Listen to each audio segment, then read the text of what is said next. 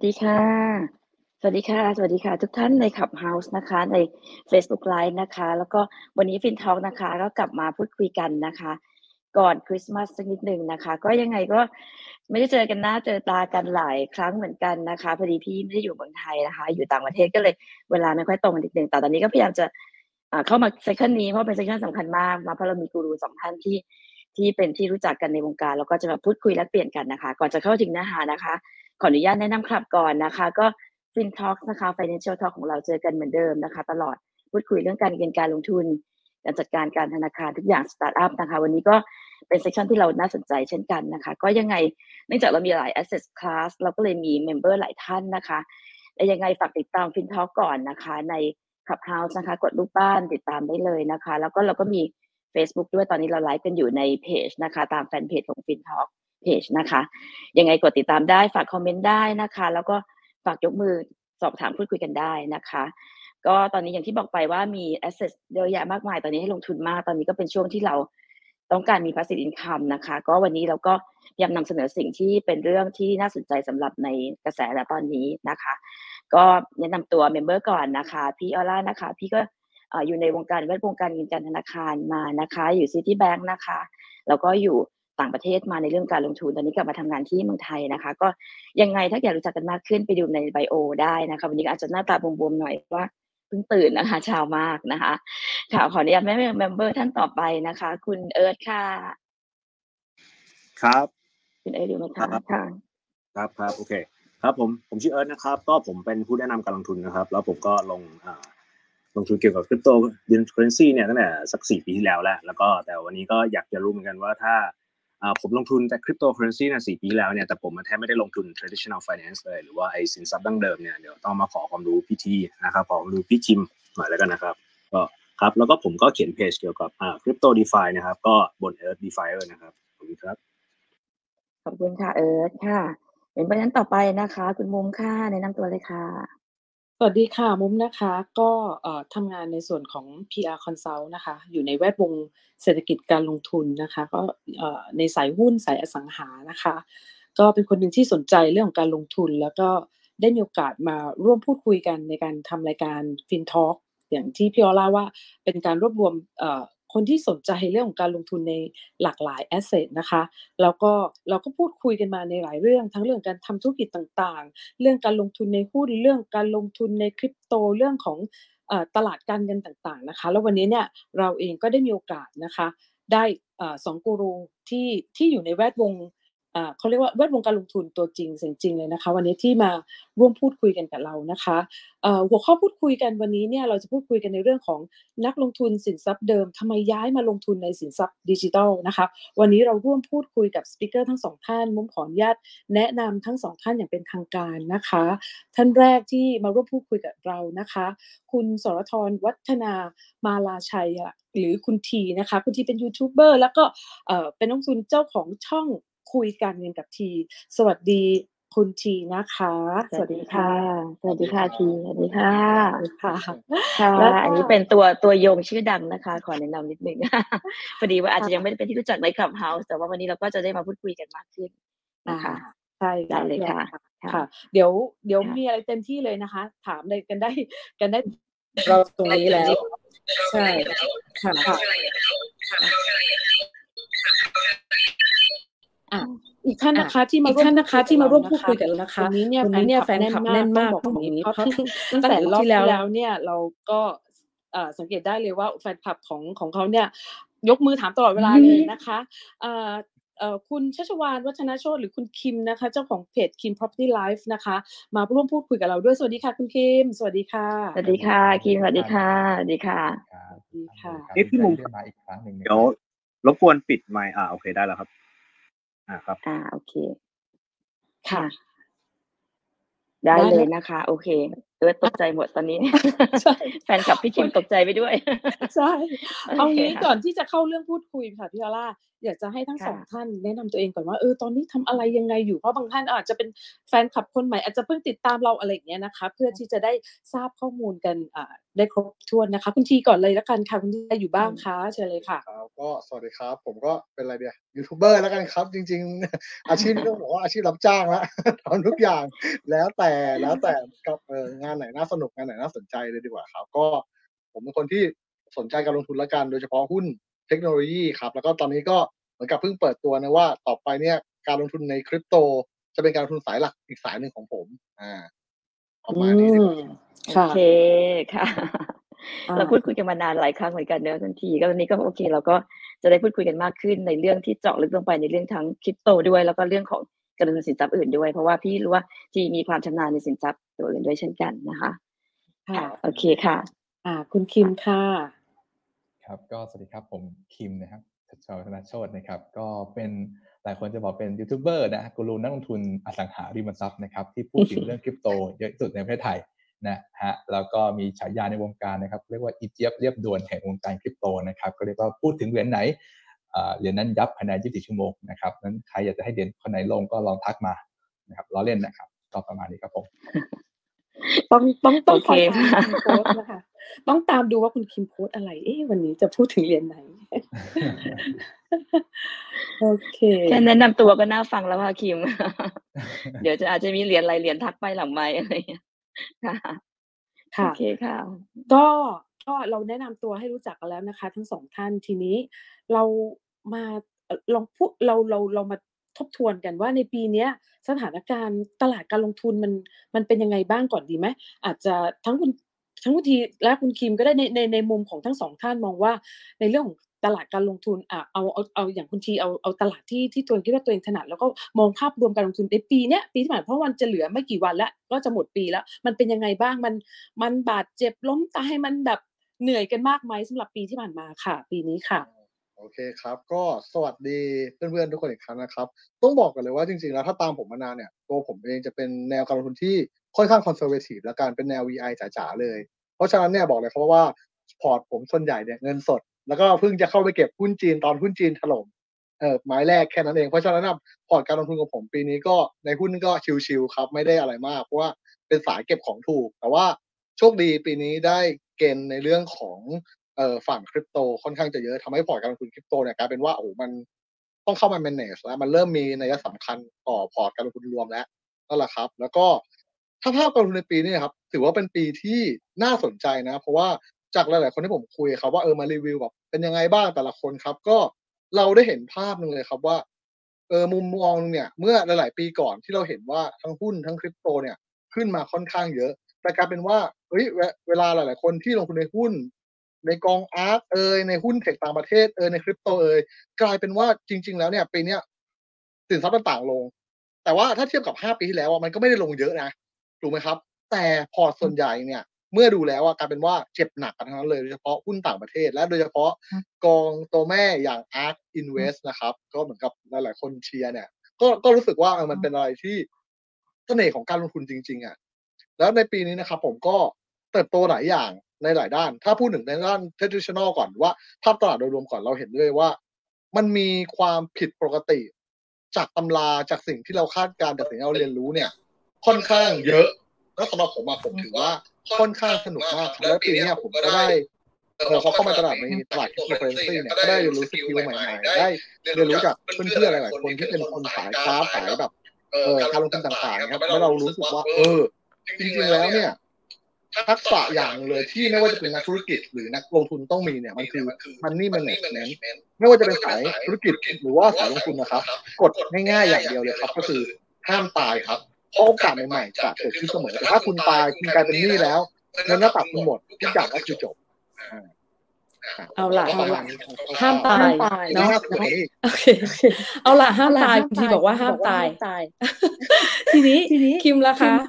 ปีที่ผ่านมาปีเนี้ยเป็นยังไงบ้าง มันพลิกตำรามันบาดเจ็บมันอะไรตรงไหนยังไงบ้าง เล่ามาให้ฟังหน่อยค่ะ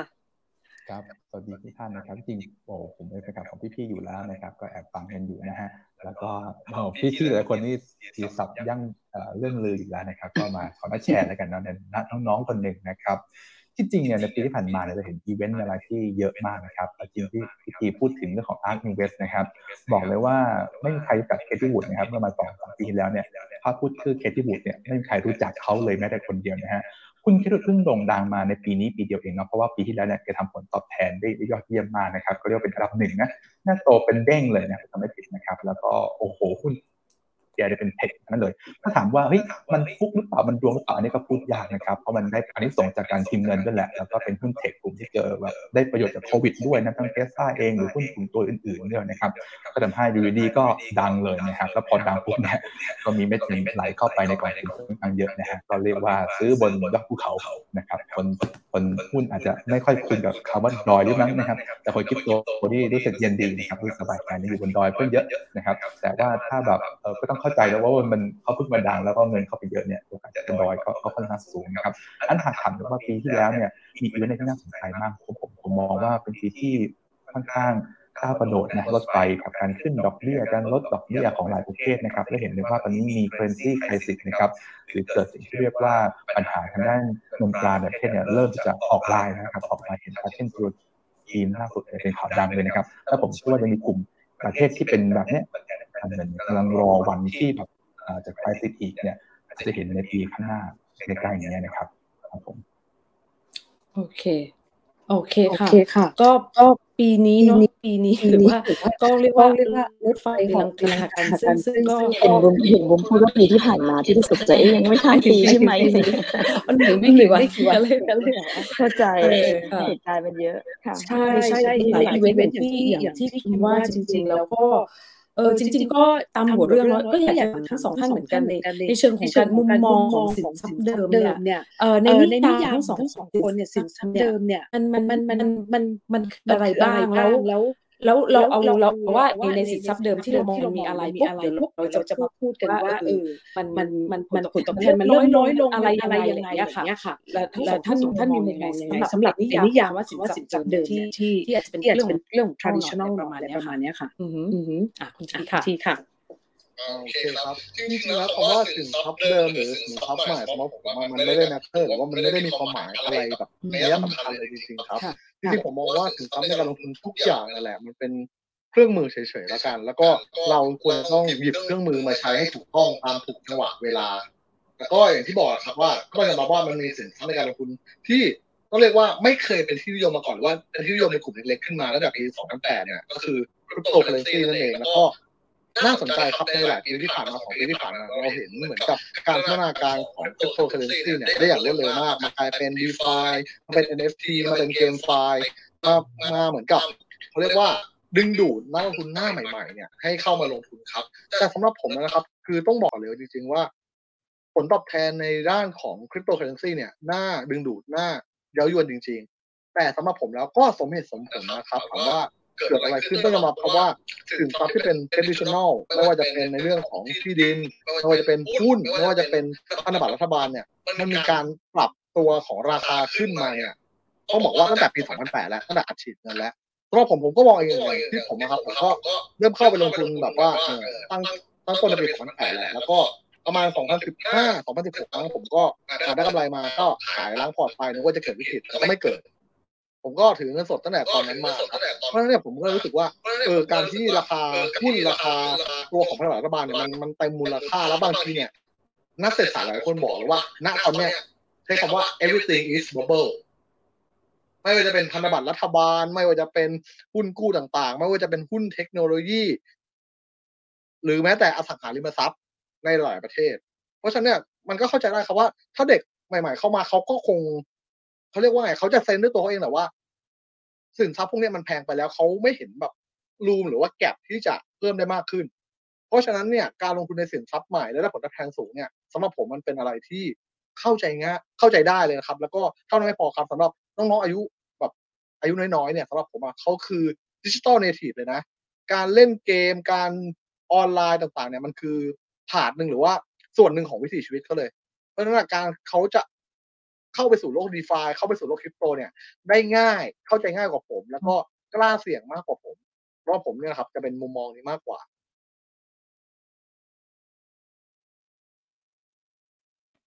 ค่ะค่ะโอเคโอเคคุณอ่าคิมนะคะไปใช่ไหมคิมครับค่ะ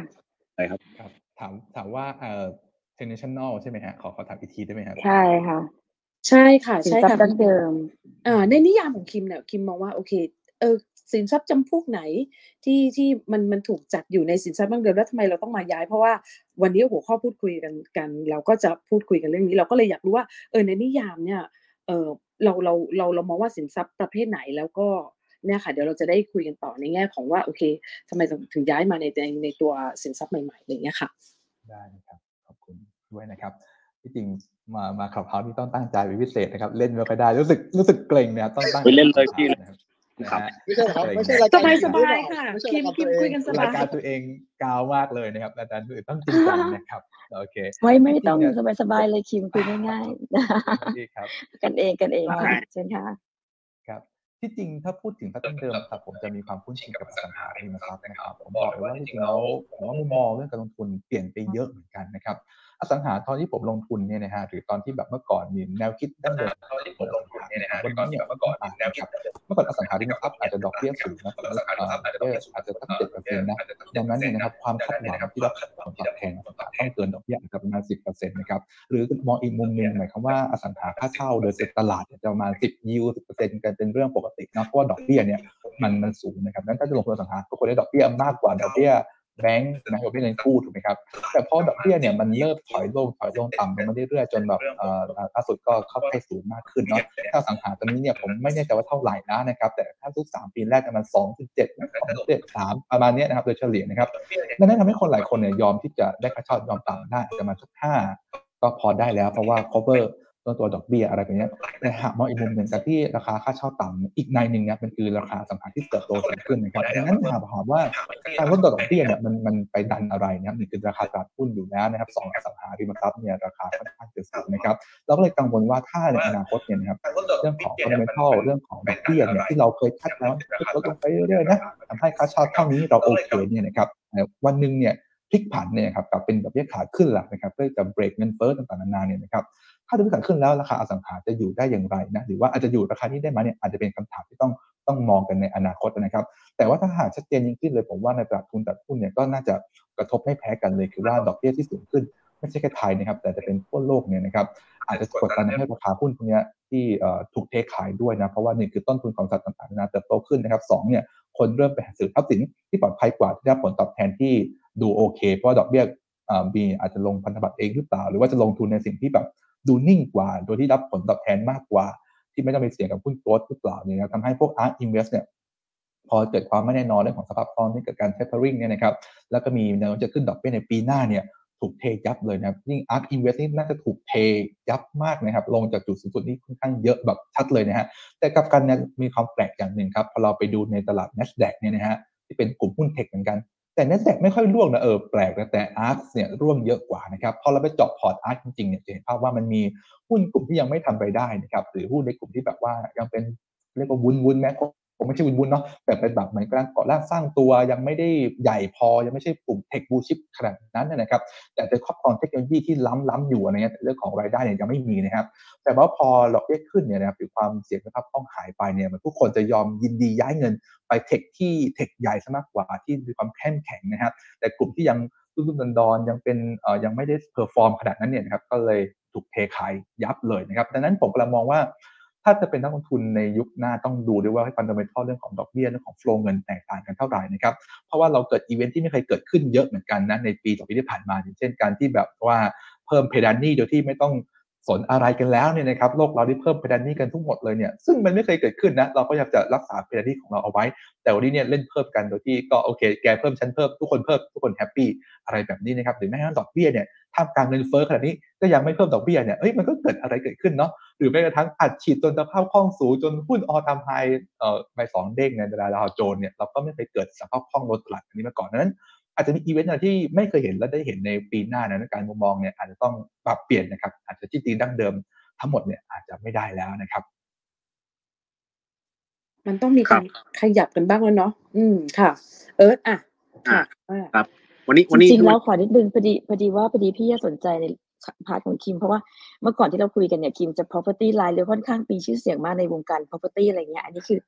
ช่วงหลังที่ผ่านมาสองปีเนี่ย คิมผันตัวเองมาทางคริปโตมากขึ้นอะไรเงี้ยค่ะพี่ก็เลยอยากจะทราบจริง ๆ ว่า มันเป็นเพราะว่าเรื่องของโควิดเศรษฐกิจอะไรตรงนี้หรือเปล่าที่มีผลกระทบอย่างอย่างจริงจังเมื่อกี้ก็ฟังที่คิมพูดมาทั้งหมดแล้วนะคะ แต่ทีนี้ที่สำคัญคือหัวข้อตรงนี้ก็เลยอยากจะอยากจะเน้นย้ำตรงนี้เพราะทั้งสองท่านทางที่เราเจอกันตั้งแต่สองปีที่แล้วเนาะก็จะเน้นเรื่องของสินทรัพย์ที่เป็นตัวดั้งเดิมซะเป็นส่วนใหญ่ มาตอนนี้ทุกคนทั้งสองท่านเลยทั้งทั้งทั้งคิมกับทีก็หันมาดูในเรื่องของคริปโตมากขึ้น อะไรอย่างเงี้ยค่ะ ก็เลยอยากจะลงไปเจาะนิดนึงว่า อย่างคิมเองนี่ค่อนข้างจะโฟกัสใน property life เลยทุกคนรู้จักคิม property life มากอะไรเงี้ย วันนี้ย้ายกลับมาเป็นคิมอะไรดีคะคิม Warden Warden ครับทีม Ada หรือเปล่า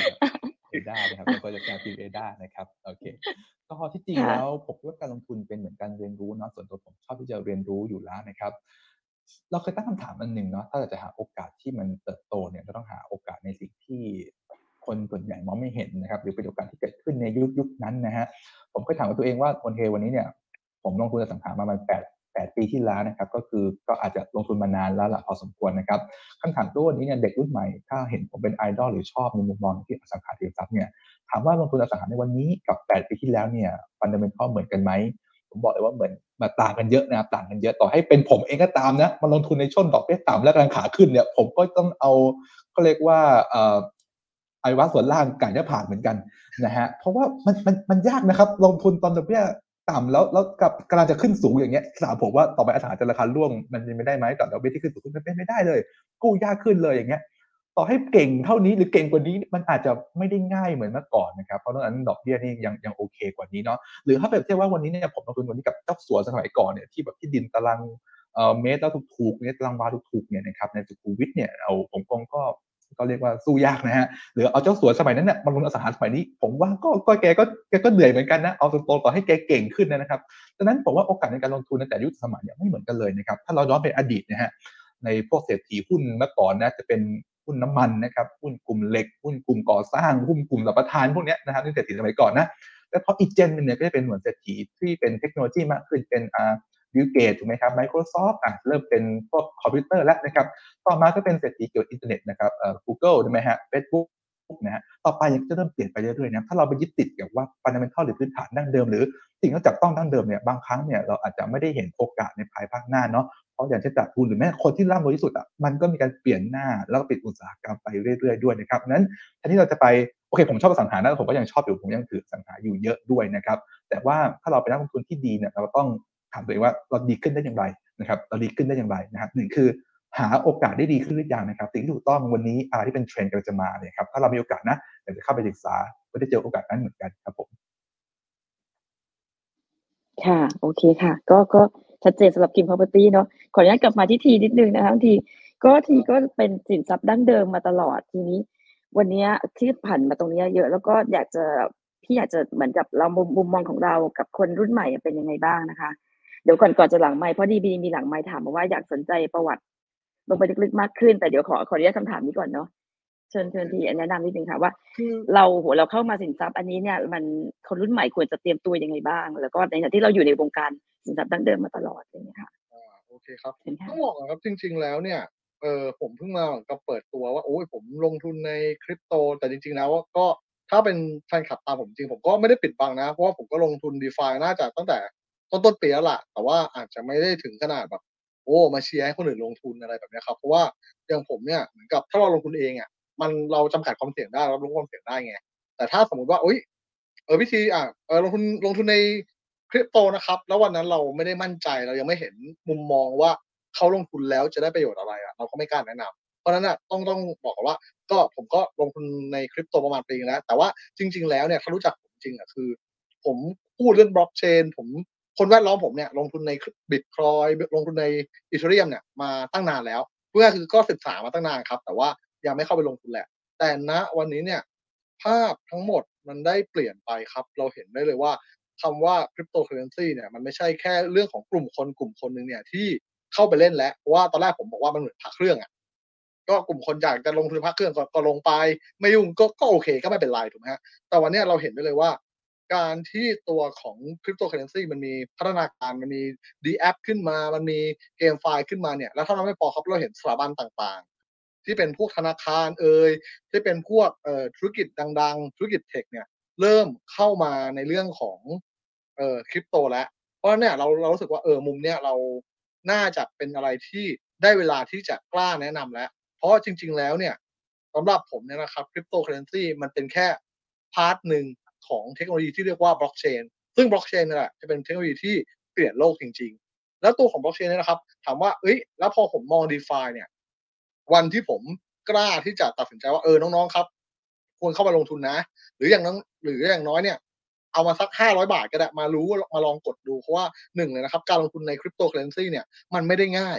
มันไม่เหมือนหุ้นอะเราไปเปิดบัญชีปุ๊บอ่าจบแล้วถูกไหมฮะรอซื้อรอขายคีย์ไม่เป็นก็โทรเอา แต่เขาเนี่ยพอพอมีคริปโตเคอเรนซีมันเป็น decentralized อย่างเงี้ยครับมันต้องมีวิธีการกด มันต้องมีวิธีการเอาเงินเข้าไปฝาก มีวิธีการ KYC ที่ค่อนข้างแตกต่างอย่างอย่างคิมอย่างเงี้ยครับตอนที่ผมเปิดมาครั้งแรกเนี่ยคือคิมเข้าไปเล่นลงทุนในคริปโตก่อนผมเนี่ยผมยังต้องให้คิมสอนรอบนึงอ้าวจำไม่ได้ลืมวิธีกดต้องให้คิมมาทำให้อีกรอบนึงอะคือขนาดผมผมก็แบบผมก็ค่อนข้างจะไฮเทคแล้วเหมือนกันนะแต่ว่าต้องอย่างยอมรับอย่างนี้ครับว่าในในโลกคริปโตนะบางทีถ้าคุณกดพลาดแค่ปุ่มเดียวอะ เงินคุณอาจจะหายไปเลยก็ได้ โดยที่ไม่มีทางเอาคืนเลยก็ได้ คือเราก็เหมือนกับเราก็พอที่จะเข้าใจในมุมนี้เหมือนกัน อ่าเนี่ย part แรกครับ แล้ว part ที่สองก็คือพอมองในโลก DeFi สำหรับผมอะมันคือการระดมทุนรูปแบบใหม่นะเราพูดถึงในตลาดหุ้นก่อนละกันที่เป็นหลายคนบอกว่าเป็น traditional แล้วกันเนอะตลาดหุ้นสำหรับผมอะมันภาพชัดเจนก็คือ เป็นประสบเป็นเหมือนกับเครื่องมือที่ทำให้คนรวยรวยยิ่งขึ้นไปอีก คนที่จะเข้าตลาดหุ้นได้เนี่ย คือคนที่ต้องประสบความสำเร็จอยู่แล้ว มีรายได้หลักร้อยล้าน ถูกไหมเข้าไประดมทุนเพื่อทำให้ความรวยของเขาขยายขึ้นไป มีเครื่องมือทางด้านการเงินมากมากยิ่งขึ้น แต่กลับกันครับในเรื่องของ d e f าเนี่ย มันเป็นการระดมทุนในรูปแบบใหม่นั่นคือ เอ้ย ผมเขียนโค้ดเป็นนะ ผมเขียน solidity เป็นผมอยู่ในบล็อกเชนเนี่ย ผมจะทำนู่นนี่นั่น แล้วเสร็จปุ๊บผมก็ออก white paper มาอันหนึ่งผมออกเหรียญเสร็จปุ๊บเดี๋ยวไตรมาสหนึ่งของปีหน้านะครับ ผมจะทำอย่างนู้นอย่างนี้อย่างนั้นเป็น roadmap นะครับแป๊บเดียวได้มาพันล้านแล้วครับเพราะว่าผมว่ามันคือมุมกลับจริง ๆ ในเรื่องของการลงทุน แล้วสำหรับผมมันเป็นอะไรที่ดีมากสำหรับคนรุ่นใหม่ เพราะว่ามันเป็น pain point อย่างเลยนะสำหรับสตาร์ทอัพบ้านเรานะครับ ผมไปเจอสตาร์ทอัพหลาย ๆประเทศเออหลายทั่วโลกนะครับพอไปงาน tech มาเนี่ยเขาก็มาคุยกับผมอ้าวมาจากประเทศไทยเหรอสิ่งที่เขาถามหนึ่งอย่างเลยคือทำไม VC บ้าน you อะทำไมต้องเป็นบริษัทใหญ่ ๆทำไมต้องเป็นธนาคารอะ ซึ่งมันไม่มีที่ไหนในโลกนะ ผมเป็นนักลงทุน ผมเป็นสตาร์ทอัพอเมริกาไม่มีนะครับ ผมอยากได้เงินทุนผมไปเดินเข้าไปแบงก์ Bank of America เนี่ยมันไม่มีที่ไหนในโลกเป็นแบบนี้ มันเป็นโครงสร้างที่สตาร์ทอัพเองก็รู้สึกว่าไม่โอเค เพราะเขามีทางเลือกที่น้อยต่างประเทศนะ ที่เขาเคยมาคุยหลาย ๆ เจ้ากับ VC บ้านเราอะครับเขารู้สึกว่า เออมันมันมัน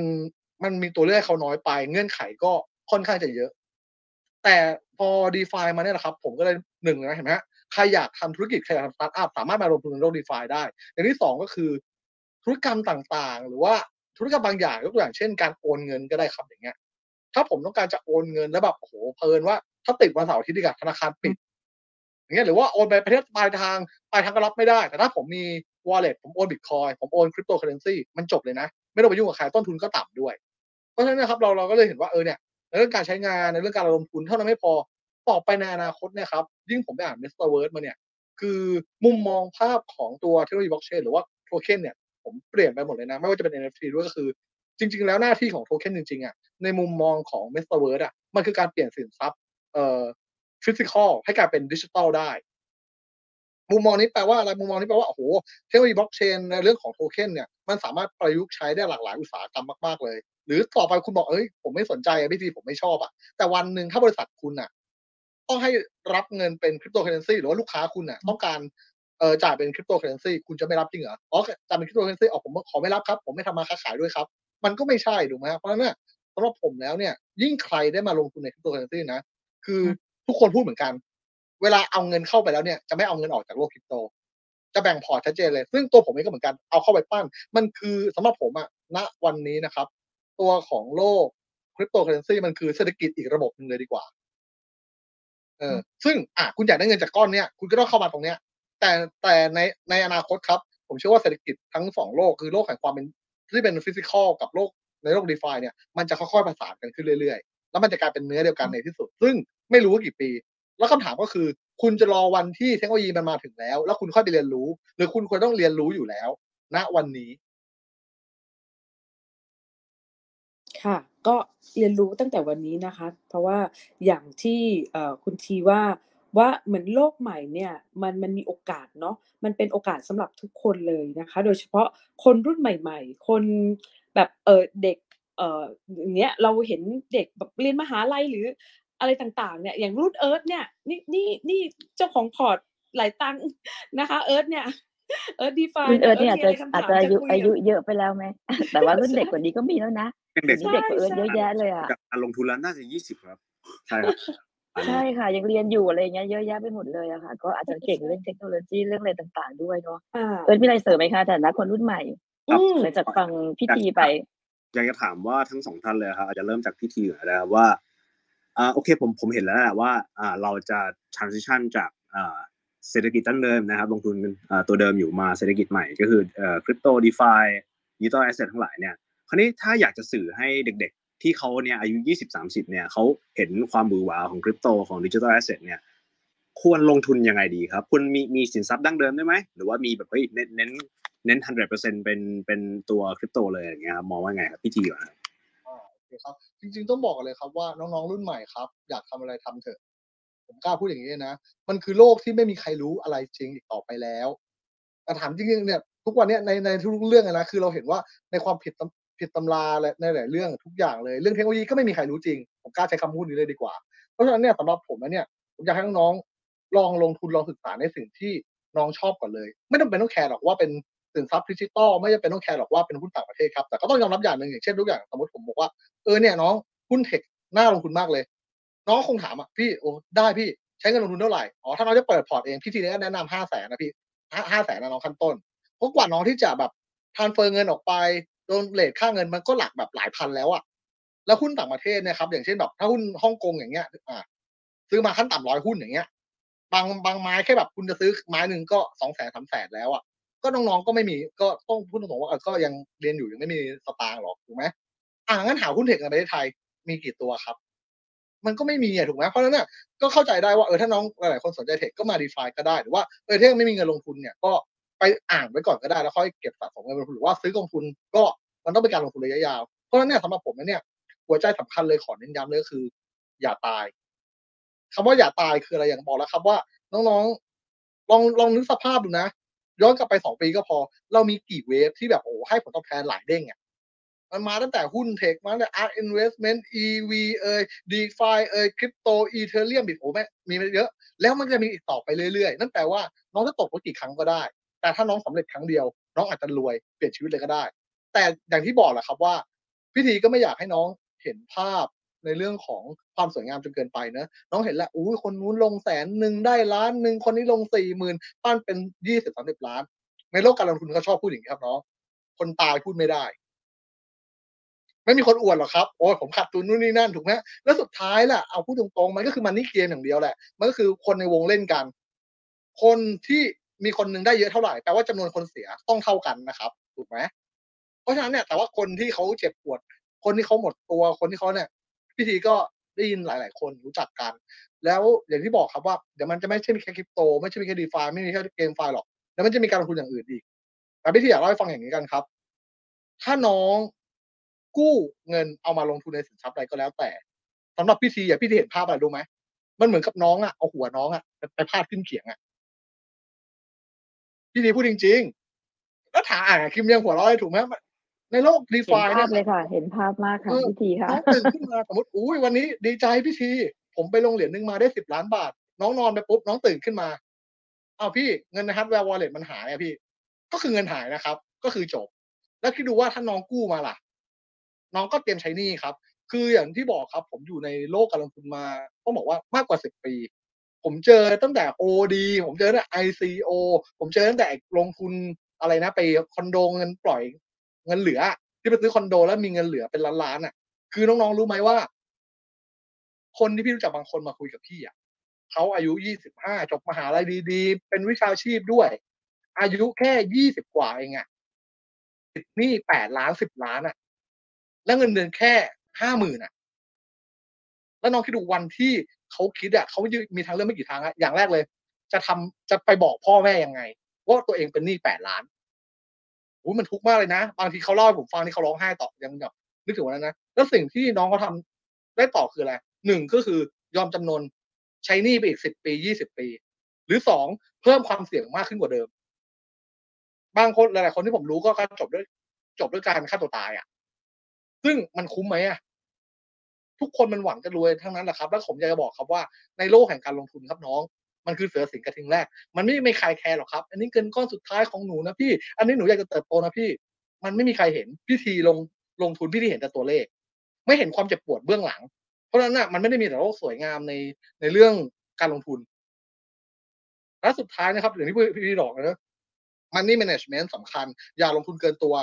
ยิ่งโลกคริปโตลงทุนเท่าที่จะคิดว่าเสียตังค์ได้ทั้งหมด พี่ทีเน้นย้ำคำนี้เลย แล้วสุดท้ายครับ คือคนที่ชอบเข้าใจผิดครับ ไม่มีใครเคยรวยจากการลงทุน มีแต่คนรวยจากความรู้ในการลงทุน อ่า ประมาณนี้ก่อนเลยครับโอ้โหดีมากเลยค่ะพี่ทีคะวันนี้ได้ได้หลาย wording จากพี่ทีเลยค่ะว่าอะไรนะห้ามตายนะแล้วก็คนตายพูดไม่ได้ก็จริงเนาะเพราะว่าคนขาดทุนไม่เคยมามาเคยมาแชร์ต่างๆเลยแล้วก็อันนี้สำคัญมากเลยว่าต้องมีความรู้ในการลงทุน แล้วก็บางทีเด็กรุ่นใหม่จะวือวาใช่ไหมเอิร์ธเอิร์ธจะวือวาไหมคะเอิร์ธต้องฟังพิธีเยอะก็อยู่กลางๆนะ ผมก็ยังไม่ได้แบบโหดแบบโอ้โหเล่นแบบปาเกมไฟล์ลงลงแสนแล้วแบบโอ้โหไอ้พวกนี้สิบล้านอะไรเงี้ยครับก็ผมยังไม่ขนาดนั้นครับแต่ก็ก็ถือว่าอูบาแล้วครับบิตคอยเอออีเทเรียมเอออะไรอย่างงี้นะครับ คุณคิมว่าไงครับว่ากลับแนะมานำเป็นพี่คิมดีกว่าค่ะพี่คิมเชิญค่ะใช่ครับ โอ้โหเจ๋งมากเลยนะครับ พิธีนี้พูดทีเขาเรียกว่าฟ้าครึ้มนะฮะมืดเลยนะครับโอ้โหเครียดเลยน้องๆบอกกลับบ้านดีกว่านะครับ เครียดนะครับอะผมขอแบบว่าพูดในเชิงของแบบว่าเอ่อโลกสวยแล้วกันนะครับโลกสวยเห็นโอกาสแล้วกันส่วนตัวผมเป็นคนที่ลงทุนชอบเห็นโอกาสลงทุนแล้วก็อาจจะเปิดโอกาสให้ความเสี่ยงได้นะครับ ผมมองว่าจริงๆแล้วเทคโนโลยีบล็อกเชนเนี่ยหรือว่าบิตคอยคริปโตเคอเรนซีเนี่ยครับมันนอกเหนือจากคำว่าเอาเงินไปลงทุนเนี่ยนะครับมันมีคำว่าในการ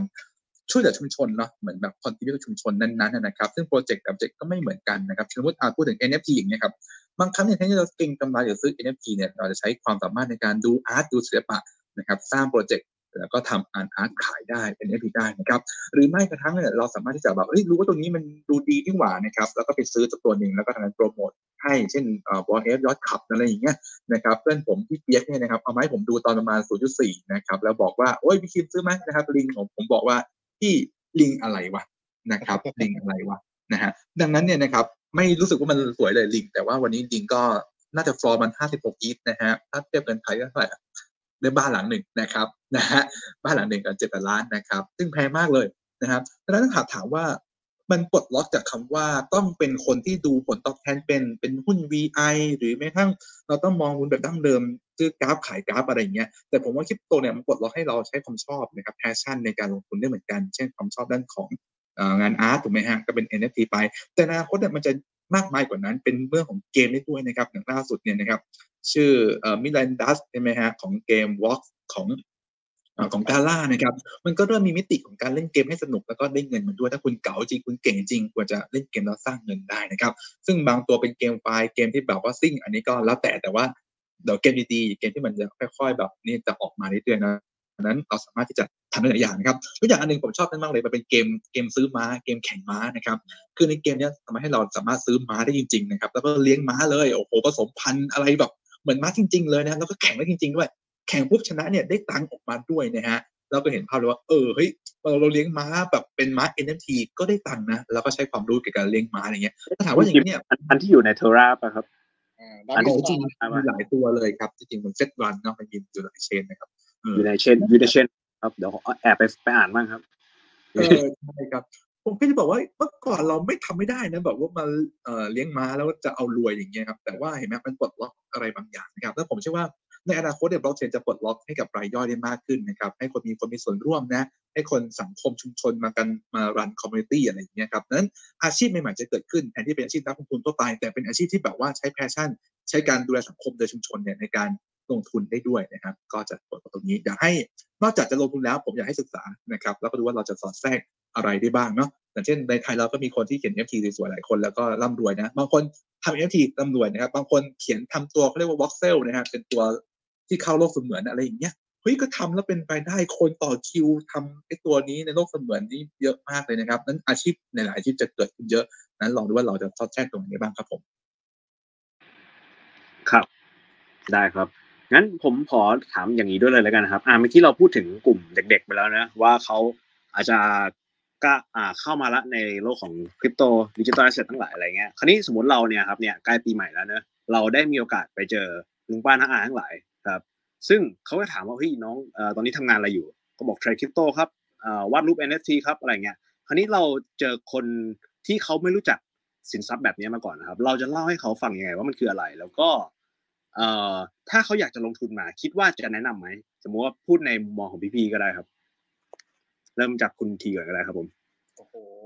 พูดยากเลยครับถ้าสมมติว่าให้บอกอย่างนี้มันต้องลากตั้งแต่บล็อกเชนครับแล้วถามผมถามอย่างเงี้ย อย่าเพิ่งลงเลยไปดูก่อนว่าบล็อกเชนคืออะไรคริปโตคืออะไรก่อนดีกว่าเพราะว่าต้องบอกว่าจริง ๆ แล้วมันเป็น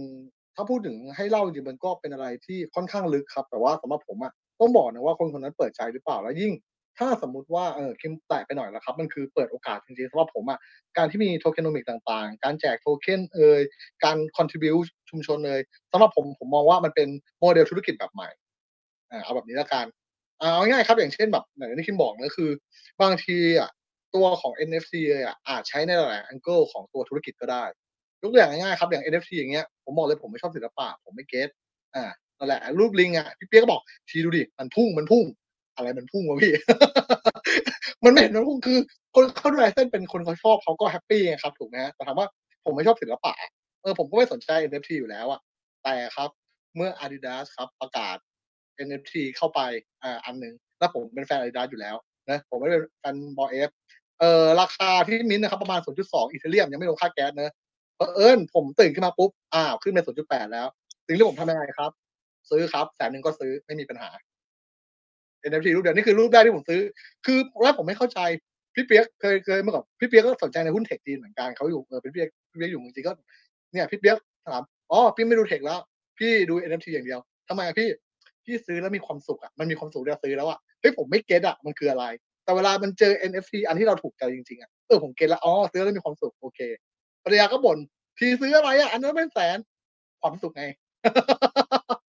นี่นะครับคือกำลังจะบอกเลยว่า บางทีเนี่ย ตัวของเอ่อธุรกิจต่างๆ ตัวของเอ่อคนที่มีธุรกิจของตัวเองครับ สามารถใช้ NFT สามารถใช้ tokenomics เนี่ยได้หลายรูปแบบมันคือเหมือนกับ มันเป็น คำว่าธุรกิจสำหรับผมมันคือท่าที่ไม่มีจำกัดอยู่แล้วอะเพราะฉะนั้นเราเราเข้าใจตัวของคำว่าบล็อกเชนตัวอย่าง NFT เนี่ยมากน้อยขนาดไหน แล้วจะใช้ในจะใช้มันน่ะในแองเกิลไหนมากกว่านะแต่ว่าถ้าถามว่าโอ้โหจะต้องลงมาลงทุนไหมอะไรไหมก็คือ ก็ยังไม่ถึงขนาดนั้นนะครับ ผมใช้คำนี้ดีกว่านะเพราะว่าจริงๆแล้วแต่ละคนก็รับความเสี่ยงได้ไม่เท่ากันและอีกอย่างเนี่ยโอ้การที่จะอธิบายว่า NFT คืออะไรครับพี่ที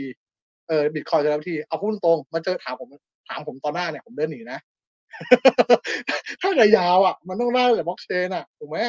นั่นแหละครับเพราะฉะนั้นเนี่ยก็ก็รู้สึกว่าอยากจะบอกว่าให้เราไปศึกษาดูเนี่ยเอา keyword คำที่คุณถามอะจะถามผมเลย Google เนี่ยดีกว่าผมเยอะละเอียดกว่าผมเยอะ ศึกษาเองก่อนแล้วมีอะไรสงสัยมาถามดีกว่า ครับครับค่ะคุณคิมนะครับโอเคเจะป้าน้าอาครับ ถามว่าทุกวันนี้ทำอะไรอยู่จ๊ะ เราจะเป็นยังไงดีว่าเราลงทุนอะไรอยู่ครับ หรือว่าถ้าเขาอยากลงทุนทำยังไงครับ จะแนะนำยังไงดีครับ ครับที่จริงเนี่ยพูดยากมากเลยนะครับ ผมคิดว่าการลงทุนมันเป็นเรื่องของ mindset ด้วยนะครับคริปโตเคอเรนซีเนี่ยมันมีความคาบเกี่ยวนะกับเทคโนโลยีแล้วก็ความเชื่อนะครับ ซึ่งสองอันนี้มาทีไรเนี่ยระเบิดระเบ้อนะครับ ซึ่งเมื่อก่อนเนี่ยอินเทอร์เน็ตเนาะเราก็ท้าทายความเชื่อมาเยอะแล้วนะครับ ผมยังเคยเห็นพวก ad โฆษณาอินเทอร์เน็ตเมื่อก่อนได้อีเมลเมื่อก่อนได้บางคนบอกว่าคุณใช้อีเมล ไม่กลัวไฟดูดนะครับอีเมลนี่ใช้ไฟฟ้าใช่ไหมเดี๋ยวไฟดูดตายเลยนะฮะอินเทอร์เน็ตมาเนี่ยนะครับรู้ไหมครับว่าอินเทอร์เน็ตเนี่ยนะครับล่อลวงเด็กไปได้ด้วยนะฮะแบบว่าเด็กลูกที่บ้านระวังนะครับ แต่โดนอินเทอร์เน็ตพาล่อลวงไปทำไม่ดีมิดร้ายนะครับก็เลยตั้งคำถามว่าเมื่อก่อนเนี่ยเป็นจดหมายเป็นโทรเลขเนี่ยเขาล่อลวงไปไม่ได้หรือเปล่านะฮะทำไมต้องเป็นอินเทอร์เน็ตด้วยนะครับ ดังนั้นเนี่ยแค่พูดถึงเทคโนโลยีอย่างเดียวนี่นะครับ หลายคนก็เขาเรียกว่าเอา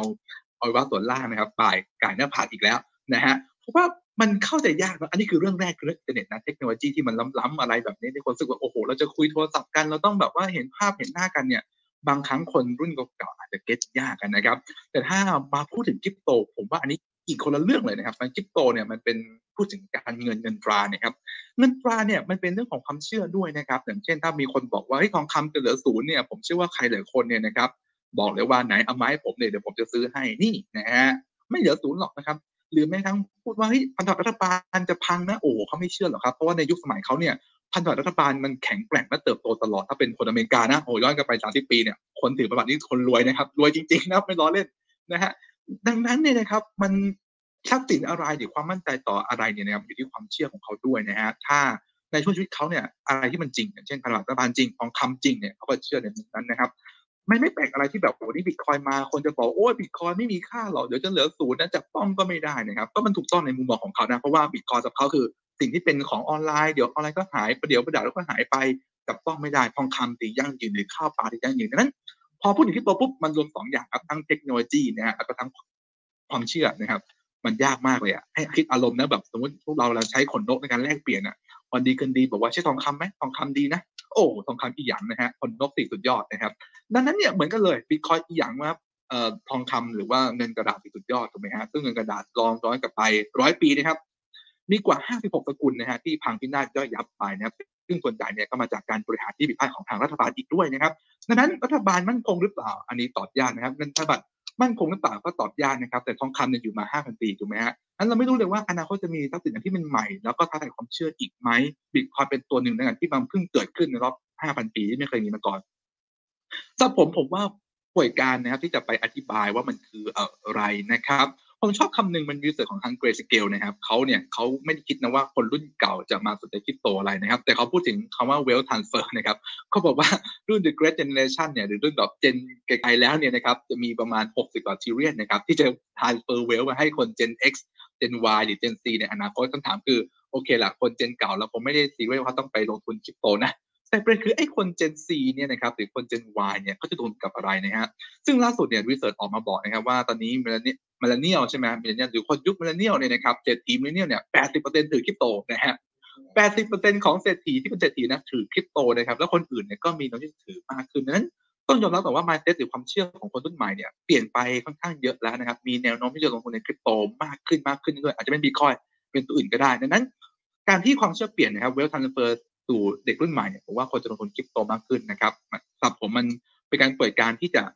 ดึงคนเก่าๆเข้ามาสมมติแล้วเราก็ไม่ได้เห็นว่ามันจำเป็นแต่อย่างใดนะครับสำคัญคือว่าถ้าวันนี้คนเก่าๆเขาเห็นภาพว่าโลกมันเปลี่ยนไปและเปลี่ยนไปเร็วเนี่ยอัตราที่เร่งด้วยนะครับอย่างที่คุณท็อปเคยบอกว่าห้าปีที่แล้วจะไม่มีไลน์เลยนะหกปีแล้วจะไม่มีไลน์เลยแต่วันนี้ไลน์อยู่ทุกบ้านทุกอันนะครับ คุณพ่อผมนี่เมื่อก่อนนะครับ ไม่ไม่เคยเปิดไลน์ให้ลูกเด็กกดสมัครให้เดี๋ยวนี้นี่กดเองเป็นละสวัสดีวันจันทร์ นะฮะสุดยอดเลยนั้นผมคิดว่าคนอายุเยอะก็ต้องที่จะเรียนรู้ที่จะเปลี่ยนแปลงถึงแม้มันจะยากมันจะเข้าใจยากมันจะขัดกับธรรมชาติ แต่ว่ามันจะเป็นต่อต่อการเรียนรู้ต่อโลกใบนี้ต่อการลงทุนนะนั้นก็เชิญชวนนะก็นะครับลุยกันดีกว่าคนรุ่นใหม่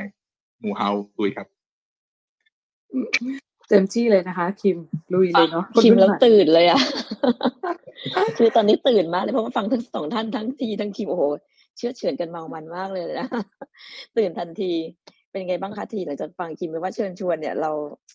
เราก็ไม่ใช่คนรุ่นเก่าเนอะแต่เราก็เปิดกว้างเนอะแต่เราก็ต้องเตือนต้องสอนต้องให้ความรู้ไงใช่ไหมคะทีวันนี้ที่ที่ทำคุยกันกับทีนี่คือให้ความรู้ล้วนๆเพื่อให้เขาเข้าใจในสินทรัพย์ แล้วก็จะได้ลงทุนในที่ที่มันถูกทิศถูกทางเนาะใช่ไหมคะมีอะไรจะเสริมไหมคะทีก็เราจะฟังคิมครับจริงๆแล้วอะสำหรับคนหรือแม้แต่รุ่นใหม่คนไม่สนใจก็คือไม่ไม่ผมว่าก็โอเคนะ เพราะมันมีท่าในการหาหารายได้หาเงินได้อย่างเยอะแยะเต็มไปหมดเลยอะแต่จะบอกครับว่าก็ต้องยอมรับว่าคุณจะต้องพลาดโอกาสอะไรไป แต่ว่าคนที่เข้ามาก็ต้องยอมรับเหมือนกันว่า คุณก็ต้องรับความเสี่ยงอะไรบางอย่างเหมือนกัน ซึ่งความเสี่ยงเฉพาะตัวอย่างที่ผมบอกแหละครับ อย่างเช่น การโดนแฮ็กเอยแพลตฟอร์มที่เราเอาเงินเข้าไปลงทุนน่ะโดน rug pull เอยที่เขาเหมือนกับว่าอ่าไม่ว่าจะเป็น การโจมตีจากภายนอกหรือว่า ตัว dev เองก็ก็เป็นไปได้ แล้วก็ เออน่าจะมาสองสามเดือนก่อนนะครับ ก็โหดร้ายมากนะเขาเหมือนกับผู้งานแพลตฟอร์มเนี่ย rug pull เลยครับ แล้วก็เขียนเลยว่าเอ้ยผมมาโกงคุณ แล้วคุณเนี่ยทำอะไรผมไม่ได้หรอกเขียนแบบนี้เลยท้าทายด้วย อ่า อย่างเงี้ยครับเพราะฉะนั้นเนี่ยก็อย่างที่บอกแหละครับ โลกนี้มันกว้างใหญ่ไพศาลอะแล้วมันมันมันกว้างมากพอสำหรับคนที่ใจกว้างที่จะให้คนเห็นต่างอยู่ร่วมกันได้อย่างมีความสุขครับครับก็ นิดนึงครับพอดีเริ่มเห็นมีคนยกมือมาแล้วนะครับ ก็ใครก็ตามเหมือนมีคำถามอะไรนะครับ ก็สามารถยกมือมาถามพี่คิมพี่ทีกันได้เลยนะครับ ว่าวันนี้ได้เจอตัวเป็นๆเลยนะครับ มาพี่ทีนี่ครั้งแรกเลยนะครับ มาอยู่บนขับเฮาส์นะครับ หรือจะคอมเมนต์บน Facebook บน YouTube ก็ได้นะครับ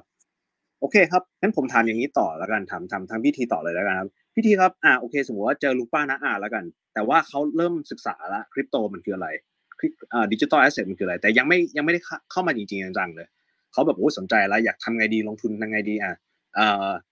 คุณคุณทีมองว่าเขาควรจะแบ่งพอร์ตยังไงดีครับเนี่ยระดับที่โอเคเขาอาจจะแบบเริ่มมีเงินในการลงทุนแล้วอาจจะอายุ40บวก50บวก60บวกอะไรอย่างเงี้ยครับครับก็มุมมองแรกอย่างที่ผมพูดเลยครับว่า ไม่ว่าจะอายุน้อยหรือมากครับ บอกเลยว่า เงินที่คุณจะเอาเข้ามาใน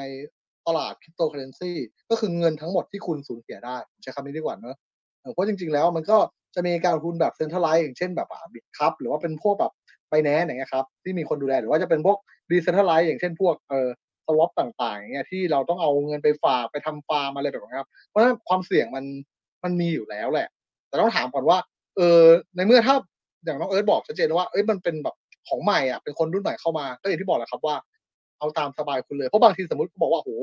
ก็ผมอายุสี่สิบห้าสิบแล้วอะเอามาลงเล่นทีละห้าพันหมื่นหนึ่งมันไม่เล้าใจอะมันไม่ลุ้นอะ ก็อาจจะต้องแสนสองแสนก็ก็โอเคถ้าเสียได้ก็ก็จัดครับไม่มีปัญหาถูกไหมฮะเอออย่างอย่างเช่นอย่างเงี้ย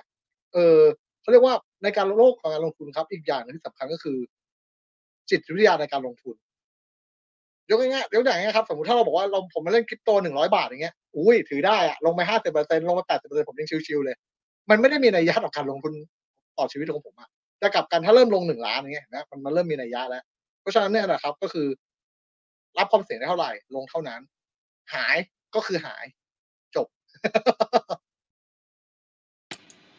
ครับผมครับผมคุณคิมนะครับ มองว่าไงครับที่จริงก็ถ้าตามหลักการลงทุนนะครับ ก็ลงทุนในความรู้ที่คุณมี อันนี้สำคัญสุดนะครับ ถ้าวันนี้เราศึกษาแล้วเรามั่นใจเนี่ยอาจจะลงทุนเยอะก็ได้นะครับ มากน้อยเนี่ยอยู่ที่ว่าเรารู้สึกยังไงนะถ้าเรารู้สึกกระวนกระวายนั่นก็แปลว่าเราเนี่ยเออมากไปแล้วต่อให้ลงทุน 20 บาทแต่รู้สึกเครียดเนี่ยรู้สึกไม่อยากจะลงทุนเลย อันนี้ก็ถือว่ามากไปนะครับ แต่ว่าถ้าวันนี้เรารู้สึกเออมั่นใจว่าบิตคอยนี่สุดยอดนะโลกเปลี่ยนเพราะบิตคอยนะครับเนี่ยท่านหลายท่านที่มีเข้ามาด้วยเนี่ยนะครับเฮ้ยบิตคอยน์สุดยอดเนี่ยก็เต็มข้อไปเลยนะครับ มั่นใจ ซึ่งซึ่งสำหรับคริปโตนะมันก็มีหลายมุมนะครับมันมีความผันผวนมันมีเลเวลของความเสี่ยงในการบางคนชอบแบบนิ่งๆ ไม่เหมือนกับอาจจะเป็น stable coin นะครับบางคนชอบแบบว่าเหรียญใหญ่อะบิตคอยน์เลยไหมอะไรแบบนี้เนี่ยนะครับมันมันมีแบบมันมีความแบบ ระยะห่างความปลอดภัยในรูปแบบที่ของมันนะครับบางคน stable coin เนี่ยไปฟาร์มในแพลตฟอร์มที่ดีๆนะ ถ้าเข้าใจจริงๆเนี่ยก็อาจจะไม่ได้เสี่ยงมากอะไรแบบเนี้ยนะครับมันก็อาจจะโอเคไงแต่ว่าบิตคอยก็โอเคไงก็ต้องดูว่าเรามีความรู้กับอะไรนะครับ ถ้าไม่มีความรู้เนี่ยยากหน่อยนะครับ อาจจะแบบแนะนำเนาะไปศึกษาก่อนนะครับผมค่ะ ขอบคุณค่ะทีมพอดีมองไปในคลับเฮาส์มีหลาย ๆ ท่านที่เพิ่งเข้ามาใหม่นะคะ ก็ ผื่อใครอยากจะเข้ามาแชร์นะคะ แฟนคลับคุณดึงถ้าสนใจก็ขึ้นมาแชร์ได้นะคะคุณก็เพิ่งเข้ามาในวงการไม่รู้ขึ้นหรือเปล่าแต่ว่าเห็นโพสต์เยอะเหมือนกันนะคะแล้วก็อ่าคุณวรุษนะคะก็ก็เป็นแฟนคลับพี่ปาลูกมีนะคะ ตอนนี้มีคำถามอยากจะให้ทางขับเฮาสอดแทรกไปด้วยนะลองถามดูได้ไหมคะยกมือได้เลยนะคะเผื่อมีคำถามอะไรนะคะนะคะ อ่าครับก็ใครก็เผื่อยกมือขึ้นมารอได้นะครับจริงๆมีอยู่สองสามคนแล้วแหละแต่ดูทั้งคู่ยังไม่ขึ้นเลยนะครับ ก็อย่างนี้แล้วกันครับ ก็เดี๋ยวที่คุณคิมหน่อยแล้วกันครับอ่าอาจจะเริ่มเข้าเรื่องคริปโตลึกแล้วนิดนึงนะผมคิดว่าห้องนี้น่าจะมีแฟนคลับ hardcore คุณคิม property เอ๊ะหรือคุณคิมวาเดนเอ๊ะหรือคุณคิมเอราก็ไม่รู้เหมือนกันเติมเติมกาวให้หน่อยครับว่าเอ่อคริปโตอ่าเอาเอาก่อนที่จะไปลงแต่ละตัวนะครับเอ่อ คุณคิมมีแนวทางในการเลือกสินทรัพย์ที่จะลงทุนยังไงครับ ที่เป็นคริปโตเลยที่เป็น digital asset เลยครับ มีแนวทางยังไงครับ โอเค ก็ต้องที่จริงเนี่ยต้องดูว่าเราลงทุนจุดประสงค์อะไรนะครับอย่างเช่น ถ้าจุดประสงค์เป็นเรียกว่าทองคำดิจิตอลอันนี้ก็ชัดเจนเนาะบิตคอยน์นะครับ ส่วนใหญ่ถ้าสำหรับผมนะครับ ถ้าเราจะเป็นสาย conservative เนี่ย ผมในโลกคริปโตผมอยากให้มีบิตคอยน์ติดเอาไว้นะฮะ จริง ๆ เลยมากน้อยอันนี้แล้วแต่คนนะครับ ใน พวกเอ่ออินฟลูเอนเซอร์ยูทูบเบอร์ต่างประเทศเนี่ยเขาบอกว่าอะ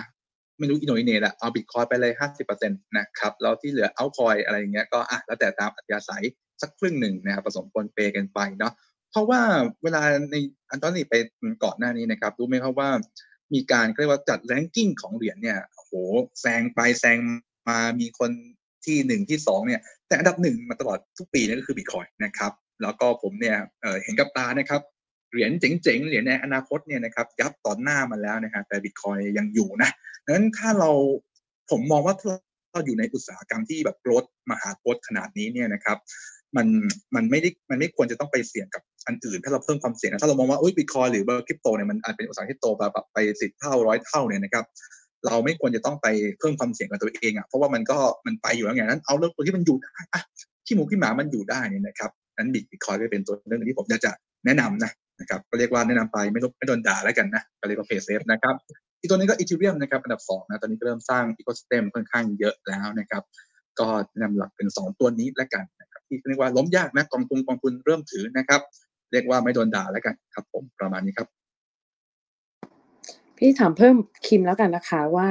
โอเค เมื่อกี้เราก็คุยกันว่ามันมันเป็นช่วงจังหวะของเวลทรานเฟอร์เนาะแล้วแล้วตัวของคิมเองอะค่ะในส่วนของพอร์ตของตัวเองเนี่ย เออมันมันมันบริหารยังไง ระหว่างที่โอเคคิมก็ยังบอกว่าโอเค เรื่องของอสังหาก็ยังมีอยู่บ้างนะอะไรเงี้ยแล้วแล้วสินทรัพย์ใหม่ๆ อย่างพวกเนี่ยเอ่อพวก Ethereum พวกบิตคอยต่างๆเนี่ยมันพอร์ตของของคิมเนี่ยตอนเนี้ยมันมันมันมันเอ่อเอ่อพอชั่นมันเป็นยังไงบ้าง ครับก็อย่าลืมครับเพิ่มเก้านะครับเพิ่มเก้านะครับเ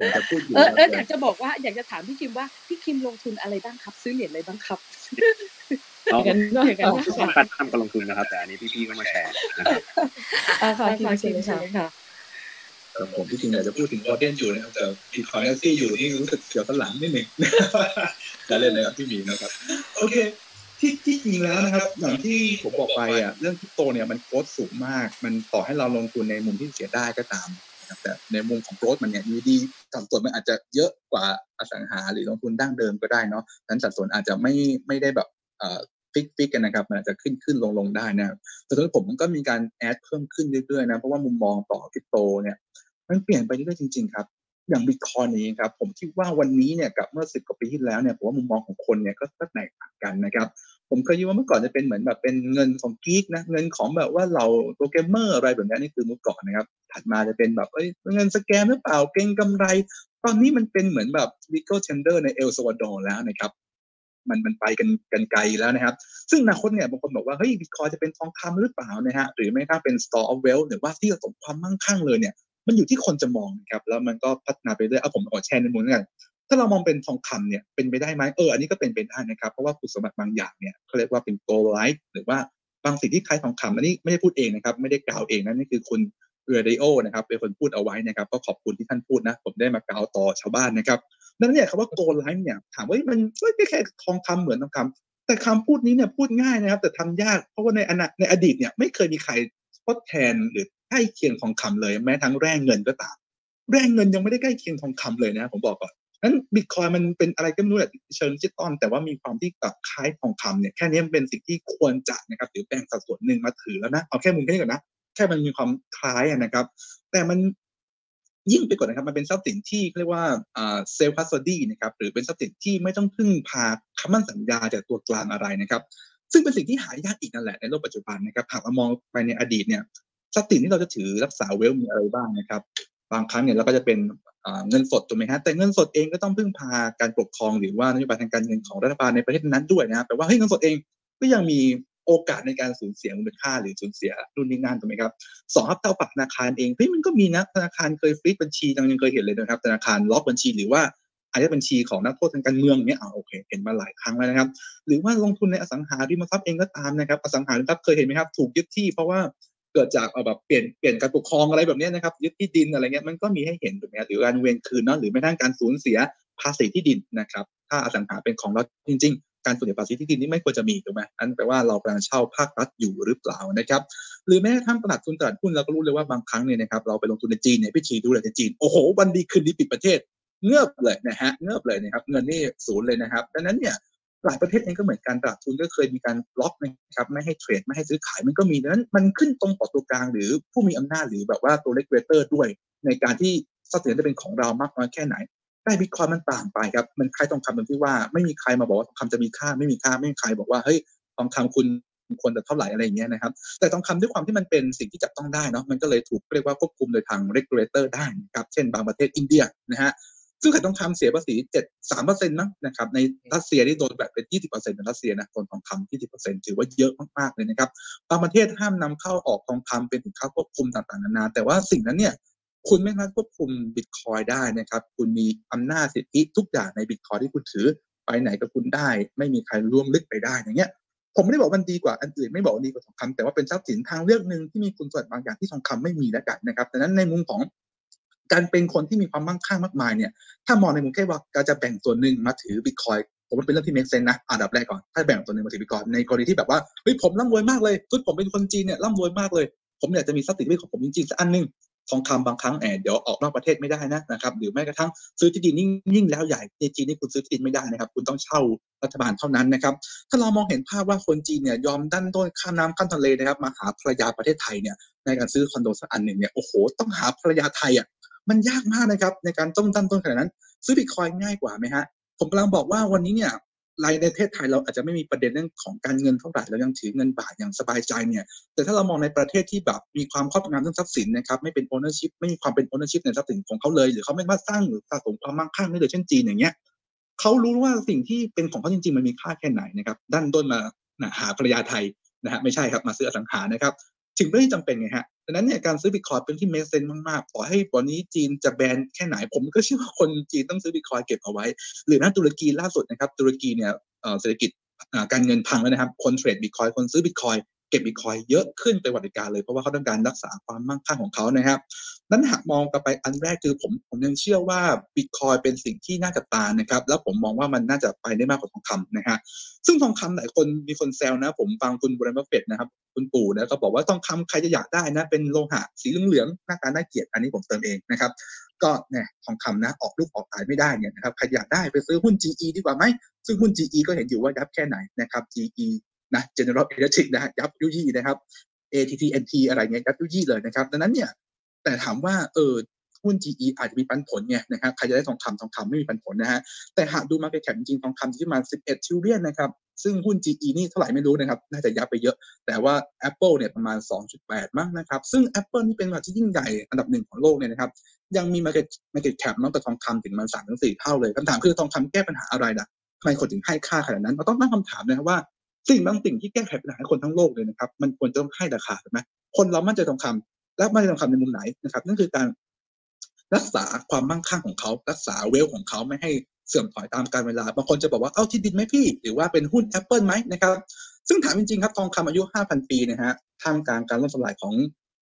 ประเทศหลายประเทศทองคำยังอยู่มา 5,000 ปีนะครับ ถ้าเขากำลังจะบอกว่า วันนี้เนี่ยขอเอาเงินไปลงทื่อๆเลยคิดน้อยๆนะครับ สักร้อยปีเนี่ยลงอะไรดีนะครับ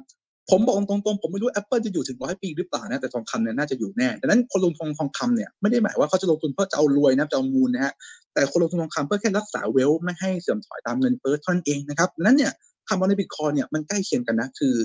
คุณรู้ว่าบิตคอยมันไม่เปลี่ยนแปลงอะมันมันก็เป็นอย่างเงี้ยนะครับโหวตแล้วโหวตอีกเนี่ยผมดูเรื่องแท็บรูทเนี่ยโหวตกว่าจะผ่านโหวตโอ้โหรอจนเหงื่อแห้งนะครับ คนอื่นเขาไปไหนต่อไหนใช่ไหมอันนี้ยังโหวตอยู่เลยนั้นการเปลี่ยนแปลงในบิตคอยหรือความจริงตรงนี้เนี่ยมันเปลี่ยนยากมากบิตคอยแทบจะไม่เปลี่ยนแปลงต้องให้แบบคนเห็นถึง 90%ถึงจะเปลี่ยนแปลงนั้น ในมุมเหมือนทองคำคือเฮ้ยไม่เปลี่ยนแปลงเหมือนกันถือได้เป็นเป็นสิปีร้อยปีอะไรแบบนี้นี่นะครับนั้นการแบ่งมันถือทองคำเฮ้ยเป็นเรื่องที่เอ๊ะแบบหรือบิตคอยเป็นเรื่องที่เฮ้ย make make sense นะนะครับและอย่างหนึ่งมันมีคุณสมบัติที่เป็นรูปแบบดิจิตอลนะครับเช่นการประเมินมูลค่านะครับ เราไม่สามารถตวงวัดทองคำได้ เช่นทองคำนี้บริสุทธิ์จริงหรือเปล่านะฮะผมยังสงสัยอยู่ว่าทองคำใน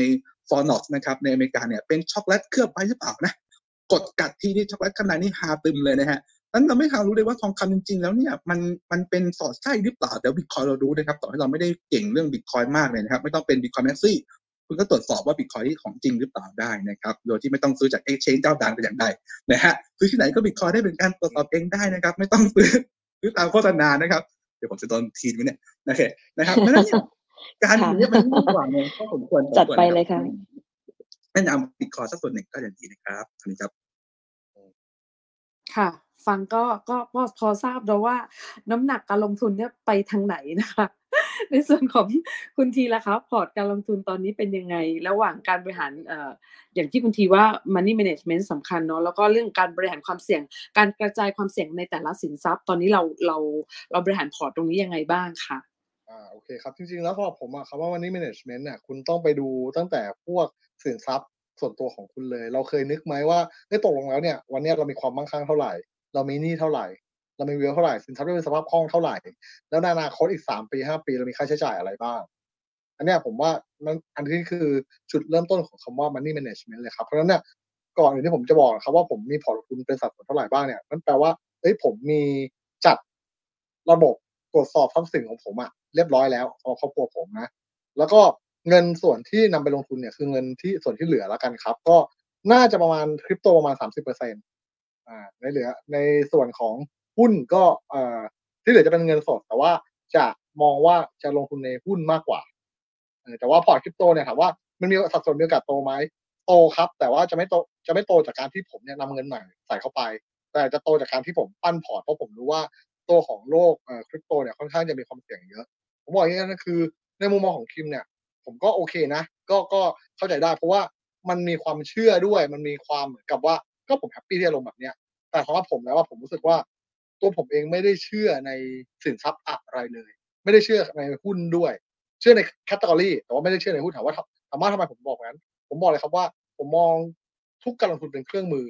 จังหวะไหนมากกว่าที่ผมเนี่ยจะเข้าไปลงทุนเอาง่ายๆครับ ถ้าผมแซวอย่างเงี้ยน้องเอิร์ธครับ บิตคอยดีไหมครับ ดีใช่ไหมครับ ซื้อหกหมื่นเก้าไหมครับ น้องซื้อไหมแต่พี่พี่โอนให้โอนให้หกหมื่นห้าก็ได้เอาไหมถ้าเอาเดี๋ยวโอนเดี๋ยวนี้เลยถูกไหมนั่นแสดงว่าสำหรับผมอะผมไม่ care หรอกสินทรัพย์อะไร แต่ผม care ว่า ผมได้ราคาไหนของสินทรัพย์นั้น อ่าอย่างแรกนะอันนี้สำคัญที่สุดเลยเพราะว่าถ้าอ่าอย่างคิมพยักหน้าก็คือถ้าคิมสนิทกับผมมากคิมจะรู้ไงพี่ทีอะต้องของถูกของดี มามั่วๆซั่วๆไปดอยไม่เอาไปเถอะเออก็เราอดได้ คือจะบอกอย่างนี้ครับว่า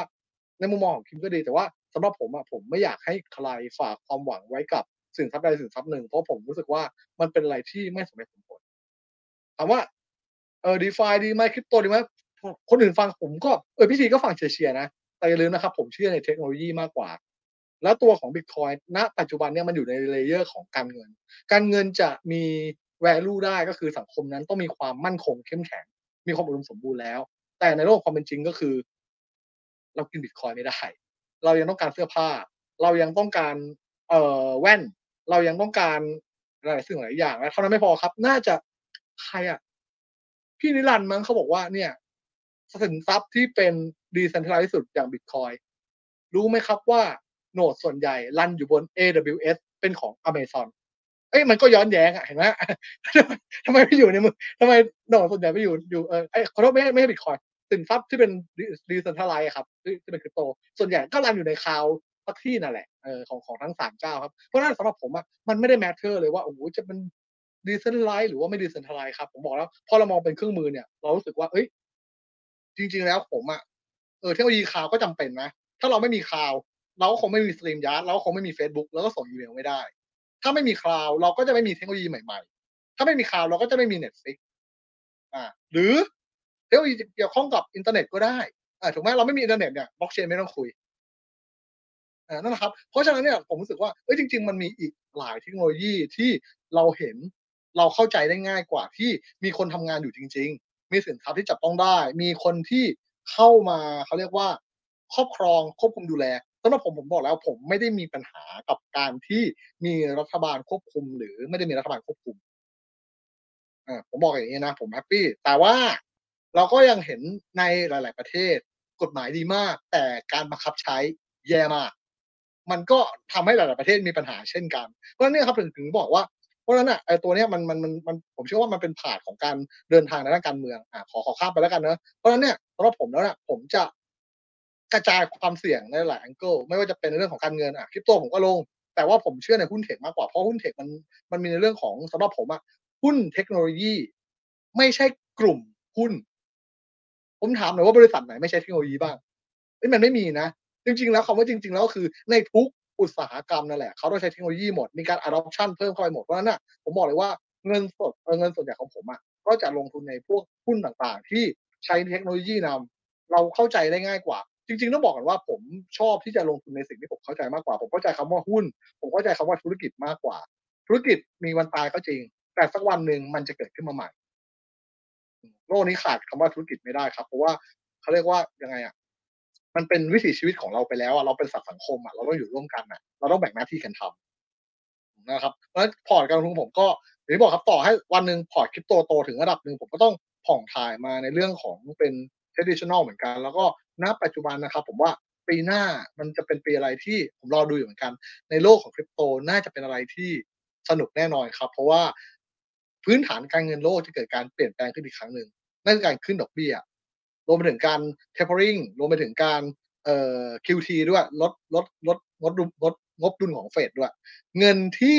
มีมหาศาลในโลกทุกวันเนี่ยมันจะมีแนวโน้มลดลงเรื่อยๆ ถ้าเฟดยังคงการขึ้นดอกเบี้ยยังลดได้อยู่นะ คำถามก็คือคริปโตจะทนได้ไหม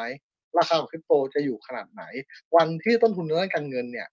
ง่ายมาแบบนี้แล้วเนี่ย มันเป็นอะไรที่ผมน่าสนใจมาก อันนี้ประเด็นแรก ประเด็นที่สองก็คือ เราเห็นได้ชัดเจนเลยว่าซีมายใครเจ็บบ้างครับคริปโตเบรกใครเจ็บบ้างครับนะคำพูดนี้พูดเบาๆก็เจ็บนะครับ เราเห็นจริง ๆ ว่ามันมีการบูมและบัสอย่างรวดเร็วมาก แล้วเราก็เห็นจริง ๆ ว่า อย่างเรื่องของอ่าดีฟาแล้วกันนะซึ่งเคยบูมอยู่ในประมาณสามถึงห้าเดือนณปัจจุบันเนี่ย transaction บน Binance ที่เป็นเรื่องของ d e f i เนี่ย มันเหือดแห้งอย่างมีนัยสำคัญนะ เวลมันกลายเป็นกองอยู่ที่คนคนหนึ่งสำหรับผมอะในโลกคริปโตอะมันคือโลกทุนนิยมแบบจ๋าๆทุนนิยมแบบสุดขั้วเลยแบบทุนนิยมแบบไม่มีกฎหมายมาควบคุมเลย เพราะเราเห็นทุก transaction เราเห็นกระเป๋าวานใคร เราเห็นว่า เอ้ย ตอนเนี้ยมันมีคนวาง position เอ่อลองเท่าไหร่ช็อตเท่าไหร่ แล้วถ้าผมมีเงินผมก็มาสามารถ manipulate ตลาดได้ ผมก็สามารถทุบตลาดได้ โดยที่ไม่ผิดกฎหมายอะไร เพราะฉะนั้นเนี่ยแหละครับสำหรับผมผมก็รู้สึกว่าโอ้โหถ้าเป็นแบบเนี้ย ในมุมผมมันก็ไม่ค่อยแฟร์เท่าไหร่นะสำหรับผมผมก็อยากรู้สึกว่ามันอยากจะมีอะไรที่เออมีคนมาปกป้องเราอีกชั้นหนึ่งดีกว่าและเท่านั้นไม่พอครับ เราเห็นหลาย ๆ tokenomics แล้วกัน ไม่ว่าจะเป็นเกมไม่ว่าจะเป็น DeFi อะ คือกลายเป็นว่าคนที่เข้าก่อนได้ผลตอบแทนมหาศาล คนที่เข้าใหม่อะ เหมือนกับว่า แทบจะเข้าไม่ได้อะแล้วเหมือนกับว่าเอาง่ายอย่างเอ็กซี่อย่างเงี้ยครับมันเป็นก็เป็นเกมที่แบบอันดับต้นของโลกดังมาก ตอนนี้เราเห็นว่าราคาเหรียญลงลงหมดเลย ทั้ง SLP ทั้งตัวของ x อเลยเพราะว่าถามว่าทำไมคือผมเห็นอย่างหนึ่งอะเกมไฟล์น่าสนใจนะ แต่ว่าพอราคาขึ้นไปแล้วเรื่อยๆอะคนใหม่มันเข้ามาไม่ได้อะคนใหม่เข้ามาไม่ได้แล้วใครจะอยากได้เหรียญแล้วกลายเป็นว่าโปรเจกต์ใหม่ๆ เกิดขึ้นเต็มไปหมดเลยอะคนก็ไปลงโปรเจกต์ใหม่ไม่ดีกว่าเหรอเพราะเขาก็เป็นเลทไซเคิลของนี้แต่เป็นต้นน้ำของคนอื่น แล้วความสูญเสียที่เกิดขึ้นไปแล้ว แล้วจะเกิดขึ้นเรื่อยๆ เป็นบูมบัสบูมบัสบูมบัสสุดท้ายแล้วจะเหลือคนที่ร่ำรวยคนที่อยู่ในวงการคริปโตได้เนี่ย กี่คนกันแน่ ดังโลกการลงทุนดั้งเดิมที่เขาบอกเลยครับว่า เวลาลมพัดแรงอะ หมูก็บินได้ แต่เวลาที่หุ้นลงจริงๆอะเซียนไม่เซียนอะวัดกันตรงนี้แหละว่าใครจะรอดใครจะตายมาผมผมมองไงเพราะนั้นการ ในเรื่องของการกระจายความเสี่ยงเอ่ยในเรื่องของการที่จะลงทุนหลายสินทรัพย์เอ่ยลงทุนในสิ่งที่เราเข้าใจเอ่ยมันเป็นการปกป้องเราอย่างดี เพื่อที่เราจะรับโอกาสการทุนที่จะเกิดขึ้นมาอีกนับไม่ถ้วนในชีวิตของเราในอนาคตครับมากกว่า อืมค่ะ ขอบคุณค่ะ คิมคิมมีอะไรจะเสริมไหมในประเด็นนี้เพิ่มเติมโอ้วิธีสุดยอดอยู่แล้วครับ ก็เพียงครบถ้วนเนาะก็เรียกว่าเตือนสตินะครับสำหรับนักลงทุนที่เข้ามานะ มันพูดถึงการลงทุนนะครับ ก็มีทั้งข้อดีข้อเสียความเสี่ยงแล้ว ผมว่าลงทุนสิ่งที่เรามั่นใจอะดีกว่านะส่วนตัวผมก็ไม่ค่อยกล้านะครับเหรียญที่ดีๆมูลๆเนี่ยกลัวเหมือนกันนะครับกลัวหนาวอยู่บนดอยคนเดียวนะฮะก็ยอมนะถือตอนที่แบบถูกๆดีกว่านะครับ แล้วก็มั่นใจค่อยๆเก็บดีกว่านะที่เรารู้จักดีกว่าครับผมใช่ค่ะ ลงทุนในสิ่งที่เรามีความรู้ดีกว่าเนาะทีนี้มีท่านไหนที่จะร่วมพูดคุยนะคะ ยกมือขึ้นมาได้นะคะ มีคนยกมือในคับเฮาส์หนึ่งท่านเลยนะคะ เชิญนะคะ แล้วก็ทาง Facebook ด้วยเหมือนกันนะคะ มีคำถามก็สามารถทิ้งคำถามคอมเมนต์ได้เลยค่ะโอเคพี่รุธแฟนคลับเราเหมือนเดิมค่ะ อ๋อสวัสดีครับ ก็มาแชร์สวัสดีค่ะ สวัสดีครับทุกท่าน ผมผมผมอาจจะเป็นรุ่นเก่านะ แต่ผมก็แต่ผมมีบิตคอยน์อะไรอย่างนี้แล้วกันนะครับ ผมมีผมซื้อตั้งแต่ปีสองศูนย์หนึ่งห้าก็นานแล้วฮะ แล้วก็ยังไม่ได้ขาย ก็อยู่ไปเรื่อยๆ แต่จริงๆเนี่ยผมผมก็เคยจะตั้ง crypto trading desk ที่ฮ่องกงนะฮะปีสองปีที่แล้วนะฮะแล้วก็เรื่องมันยาวก็คือว่าตั้งไม่สำเร็จตอนนี้แล้วกัน แต่ก็คือว่าผมมองว่าบิตคอยเนี่ยมันก็เป็นสิ่งที่อ่า real นะฮะ real แน่นอนนะฮะแต่ผมมีความรู้สึกว่ามันยังไม่ perfect นะฮะสิ่งที่ผมคิดก็คือว่าไอ้บิตคอยมันเป็นเป็น proof of work ถูกไหมฮะ แต่ไอ้ตัว work เนี่ย มันเป็นสิ่งที่ในในความคิดผมนะมันจะผิดก็ได้เป็นเรื่องที่ว่าบ้าบอ เพราะว่ามันเกิดจากการที่ไปแก้ปัญหาแก้ equation กันนะฮะผมว่าในอนาคตเนี่ยผมยังไม่รู้คำตอบนะว่าคืออะไร แต่ผมว่า proof of work เนี่ยมันต้องเป็นอะไรที่กินได้อะไรเป็นอะไรที่ที่ที่เป็น real economy ผมไม่รู้เมื่อไหร่จะเกิดขึ้นนะนะฮะทีนี้ในในระยะใกล้ๆผมว่าบิตคอยก็คงจะไปเรื่อยๆ แต่ผมว่ามันจะมีจุดหนึ่งนะฮะที่เขาหาอะไรขึ้นมาได้ แล้วบิตคอยเนี่ย มันอาจจะรุ่งแต่คนที่เขารู้เรื่องเนี่ยเขาคงจะขายหมดแล้ว ผมไม่รู้เมื่อไหร่นะนะฮะก็ก็ถึงจุดนั้นนะทีนี้อืมกลับมาเรื่องกลับมาเรื่องไอ้เอ่ออินฟลชันนะฮะกลับมาค่ะเรื่องไอ้ไอ้เทปริงเนี่ย ผมก็มองว่าตอนเนี้ยมันเป็นอะไรต่อสถานการณ์ตอนเนี้ยโดยเฉพาะเมืองไทยนะฮะมันเป็นอะไรที่ค่อนข้างที่จะ เป็นภาพลวงตา เพราะว่าเงินมันเยอะมากอย่างที่คุณคุณทรคุณทรเอ่อ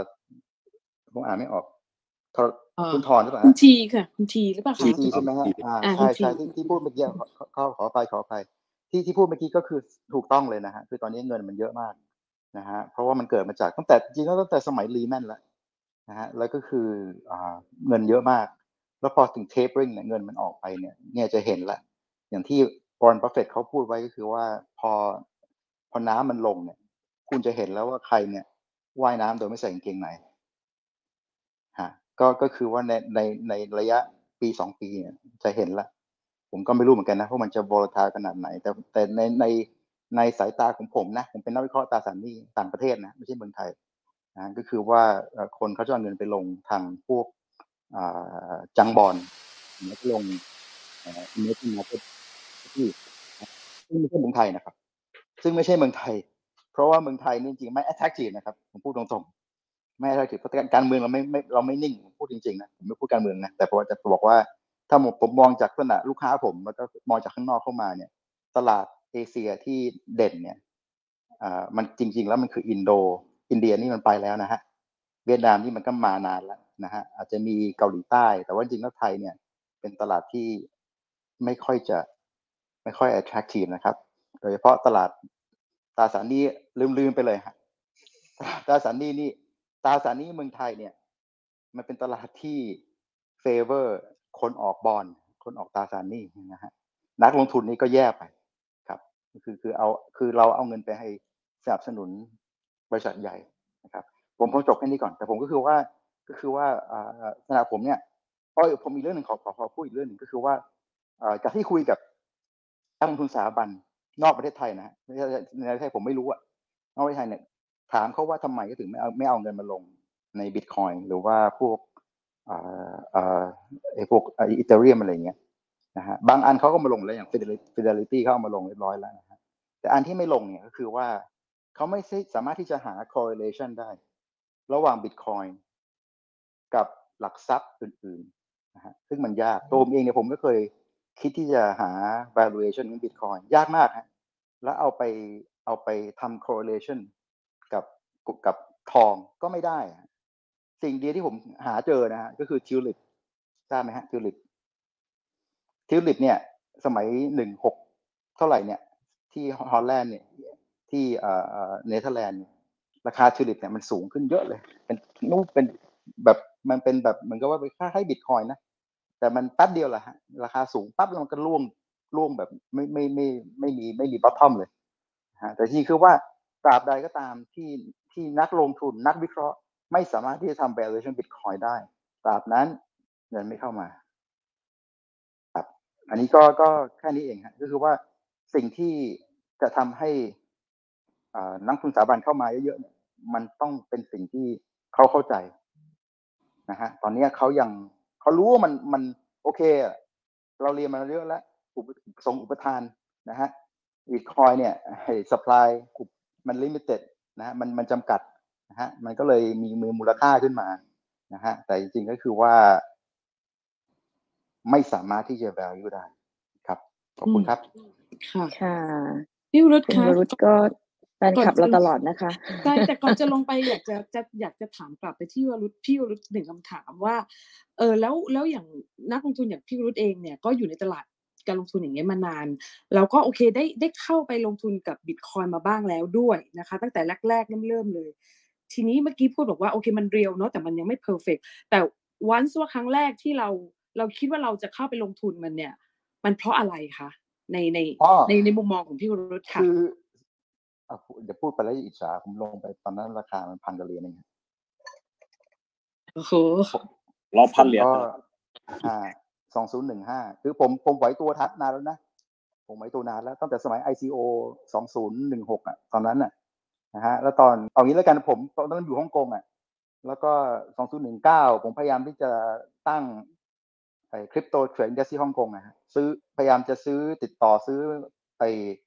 ซอฟต์แวร์ไปหมดแล้วเผอิญว่าไอ้ partner ผมอะมันย้ายไปอยู่บริษัทจีน ซึ่งตอนนี้คือ Hashkey พูดตรงๆนะครับก็ก็ดังมากเหมือนกันนะฮะก็ก็ก็เลยไม่ได้ทำก็คือผมสนใจมานานแล้วครับนะแต่แต่นี่คือผมผมผมผมคิดอย่างนี้นะฮะ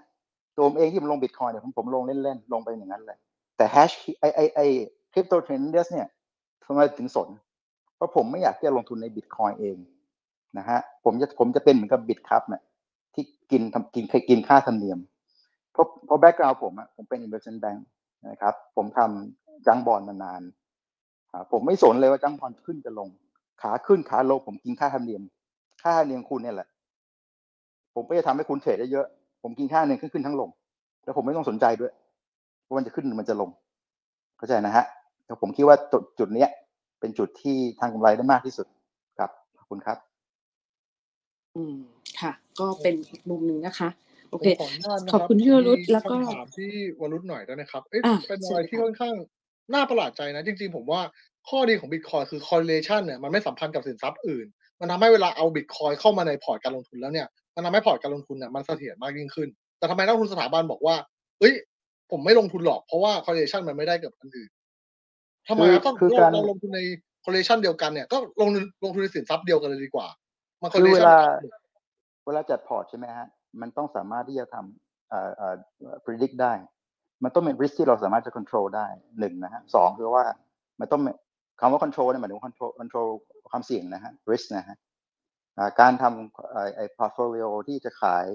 นักลงทุนทั่วไปได้เนี่ยมันต้องมันต้อง hedge ได้ มันต้อง hedge ได้ มันต้อง predict ได้ คือคือผมผมฟังผมก็ฟังคนอื่นเขาคุยอะนะในวงในวงของผมเองนะก็คือว่าเขาอยากจะรอแป๊บหนึ่ง นะฮะคนที่ลงมาเขาลงไปแล้วอย่าง Fidelity อะนะที่ที่บอสตันเนี่ยลงไปแล้ว แต่แต่ส่วนใหญ่เนี่ยเขาคิดคล้ายๆอย่างนี้แหละ ก็คือว่าเขาต้องการที่จะเข้าใจคือคืออย่างนี้ฮะการลงทุนเนี่ยนะฮะการลงทุนโดยเฉพาะแต่การจัดตั้งกองทุนไม่ว่าจะเป็น equity หรือว่าบอลหรืออะไรก็ตามเหมือนกับเอาสัตว์มาเลี้ยงอะฮะที่ความคิดที่ความที่คือผมผมพูดมาหลายทีแล้วนะก็คือว่าไม่ไม่มาในวงผมนะก็คือว่าจะเอาหมามาเลี้ยงตัว มันต้องเป็นหมาที่ train ได้นะครับในบิตคอยน์ตอนเนี้ยมันเหมือนกับ Rottweiler ที่แบบสอนไม่ได้อะซึ่งซึ่งอันเนี้ยเป็นอันที่ถ้าคุณไม่แน่จริงเนี่ยคุณไม่เอาเข้ามาในคอกครับ ขอบคุณครับเอออ๋อโอเคครับ ไม่เป็นไรครับ ขอบคุณครับอืมก็น่าสนใจครับในมุมมองของของตัวของเขาเรียกว่าเออนักลงทุนสถาบันอาจจะมีมุมมองแตกต่างจากค่ะรายย่อยเออแบบใช่แบบใช่ใช่ว่าเอออย่างเช่นแบบการควบคุม risk อย่างเงี้ยก็ก็ผมลง ห้าพันไง ผมก็เสียห้าพันไง ผมไม่ได้โอเวอร์เลเวลเลมันก็ควบคุมลิสต์ได้ หรือว่าในเรื่องของการ valuation อย่างเงี้ยครับ มันก็เหมือนกับทองคำอะ สุดท้ายแล้วมันต้องมีกระแสเงินสดสุดท้ายที่ออกมา มันก็สามารถเข้าสมการในเรื่องของการที่ลดกระแสเงินสดได้อยู่ดี ก็เลยเออ ก็ ก็ ก็เลย เอออยากมีความรู้แต่ถามพี่วรุษเฉยๆครับไม่มีอะไร ก็เลยสงสัยว่าเอ้ยอ่ามันก็คือ คือถ้าเป็นเงินเย็นเช่นว่าเงินที่ได้กำไรมาจากเอ่อการเล่นตัวอื่นอย่างเงี้ย แล้วเราเสียได้ จริงๆแล้วมันคล้ายๆกับการเล่นออปชั่นเนี่ย ไอ้บิตคใช่อยครับ แล้วก็อย่างที่บอกครับมันมีอ่าเฮดได้หมดตัวของบิตคอยก็มีฟิวเจอร์มีอ่ามีอ่าลองคืช็ออปมีอคืออปชั่นหมดแล้ว มันก็เฮดได้หมดแล้วใช่คือคืออย่างนี้ผมผมตอบเนี่ยผมใส่แฮทของการนักลงทุนสถาบัน ถ้าใส่นักลงทุนเอ่อของเอ่อรายรายรายรายย่อยอะนะผมคิดว่าเอ้ยถ้าคุณมีกำไรหุ้นมาแล้ว คุณเอาส่วนกำไรนะครับ ที่คุณสามารถจะเสียได้ทั้งหมดได้ทั้งหมดอะมาลองเล่นดู ผมว่าผมว่ามันยังยังไงก็ตามมันเป็นการเล่นที่เอ่ออย่างดีกว่า ดีกว่าหวยเยอะมาก เอาอย่างนี้แล้วกันพูดง่ายๆอะนะว่าเห็ผนมด้วยครับก็ผมก็ผมก็ผมผมอกรีไงว่าผมผมเห็นด้วยนะว่าจริงแล้วมันเรียลแต่ว่าแต่ว่าสถานักสถาบันเนี่ยอาจจะต้องรอพอสมควรครับขอบคุณครับ เดี๋ยวผมลงไปฟังข้างล่างขอบคุณครับรับได้ค่ะ ขอบคุณนะคะ พี่วุฒิค่ะขอบคุณค่ะค่ะ ท่านไหนที่มีคำถามอืมเพิ่มเติมนะคะ ยกมือขึ้นมาได้นะคะ ร่วมพูดคุยกับเราหรือว่าจะสอบถามใน Facebook Live ก็ได้นะคะ ซึ่งระหว่างนี้ถ้าเกิดตอนยังนี้ไม่เห็นมีมีคนเข้ามาหลายท่านเหมือนกันนะอ่าคะค่ะก็เผื่อใครมีคำถามหุยได้นานนะคะได้ค่ะแฟนคลับเราใช้แฟนคลับคุยกันทั้งสบายๆองท่นเลยนะนะคะพูเอาดพี่คุหมุยยได้พี่เลนานยเป็นใช่หมุยเข้ามาด้วยคนกันเองหมุยกับนานเข้ามาด้วยคนกันเองคนกันเอง ค่ะหมุยมีพี่นานคำถามก็ก็ยกมือถามได้เลยค่ะผมก็อยากจะถมวิธีฝากสวัสดี ว่าว่าคริปโตเป็นยังไงครับไม่โทษครับไม่ใช่คริปโตสิต้องบิตคอยเป็นยังไงครับเผื่อคุณมินอยากจะขึ้นมาแชร์นะครับ ในมุมมองสมมติว่ามุมมองอีกมุมมองหนึ่งครับ ครับ แต่ถ้าไม่ตกไม่เป็นไรนะครับได้ก็อย่างนั้นอย่างนี้ดีไหมคะเอิร์ธก็เราอะอ๋อโอเค เชิญมาแล้ว ค่ะ คุณมินว่าต้องต้องต้องมีคุณมีนะครับถ้าเมื่อกี้ฟัง เชิญเลยค่ะ สวัสดีค่ะรับคุณครับมินสวัสดีครับ สวัสดีค่ะทุกคนบน panel แล้วก็ audience ทุกท่านด้วยนะฮะ Welcome to เอ่อ Fin Talk โอ้นะผมไม่คะรู้จะเริ่มยังไง Welcome ดี back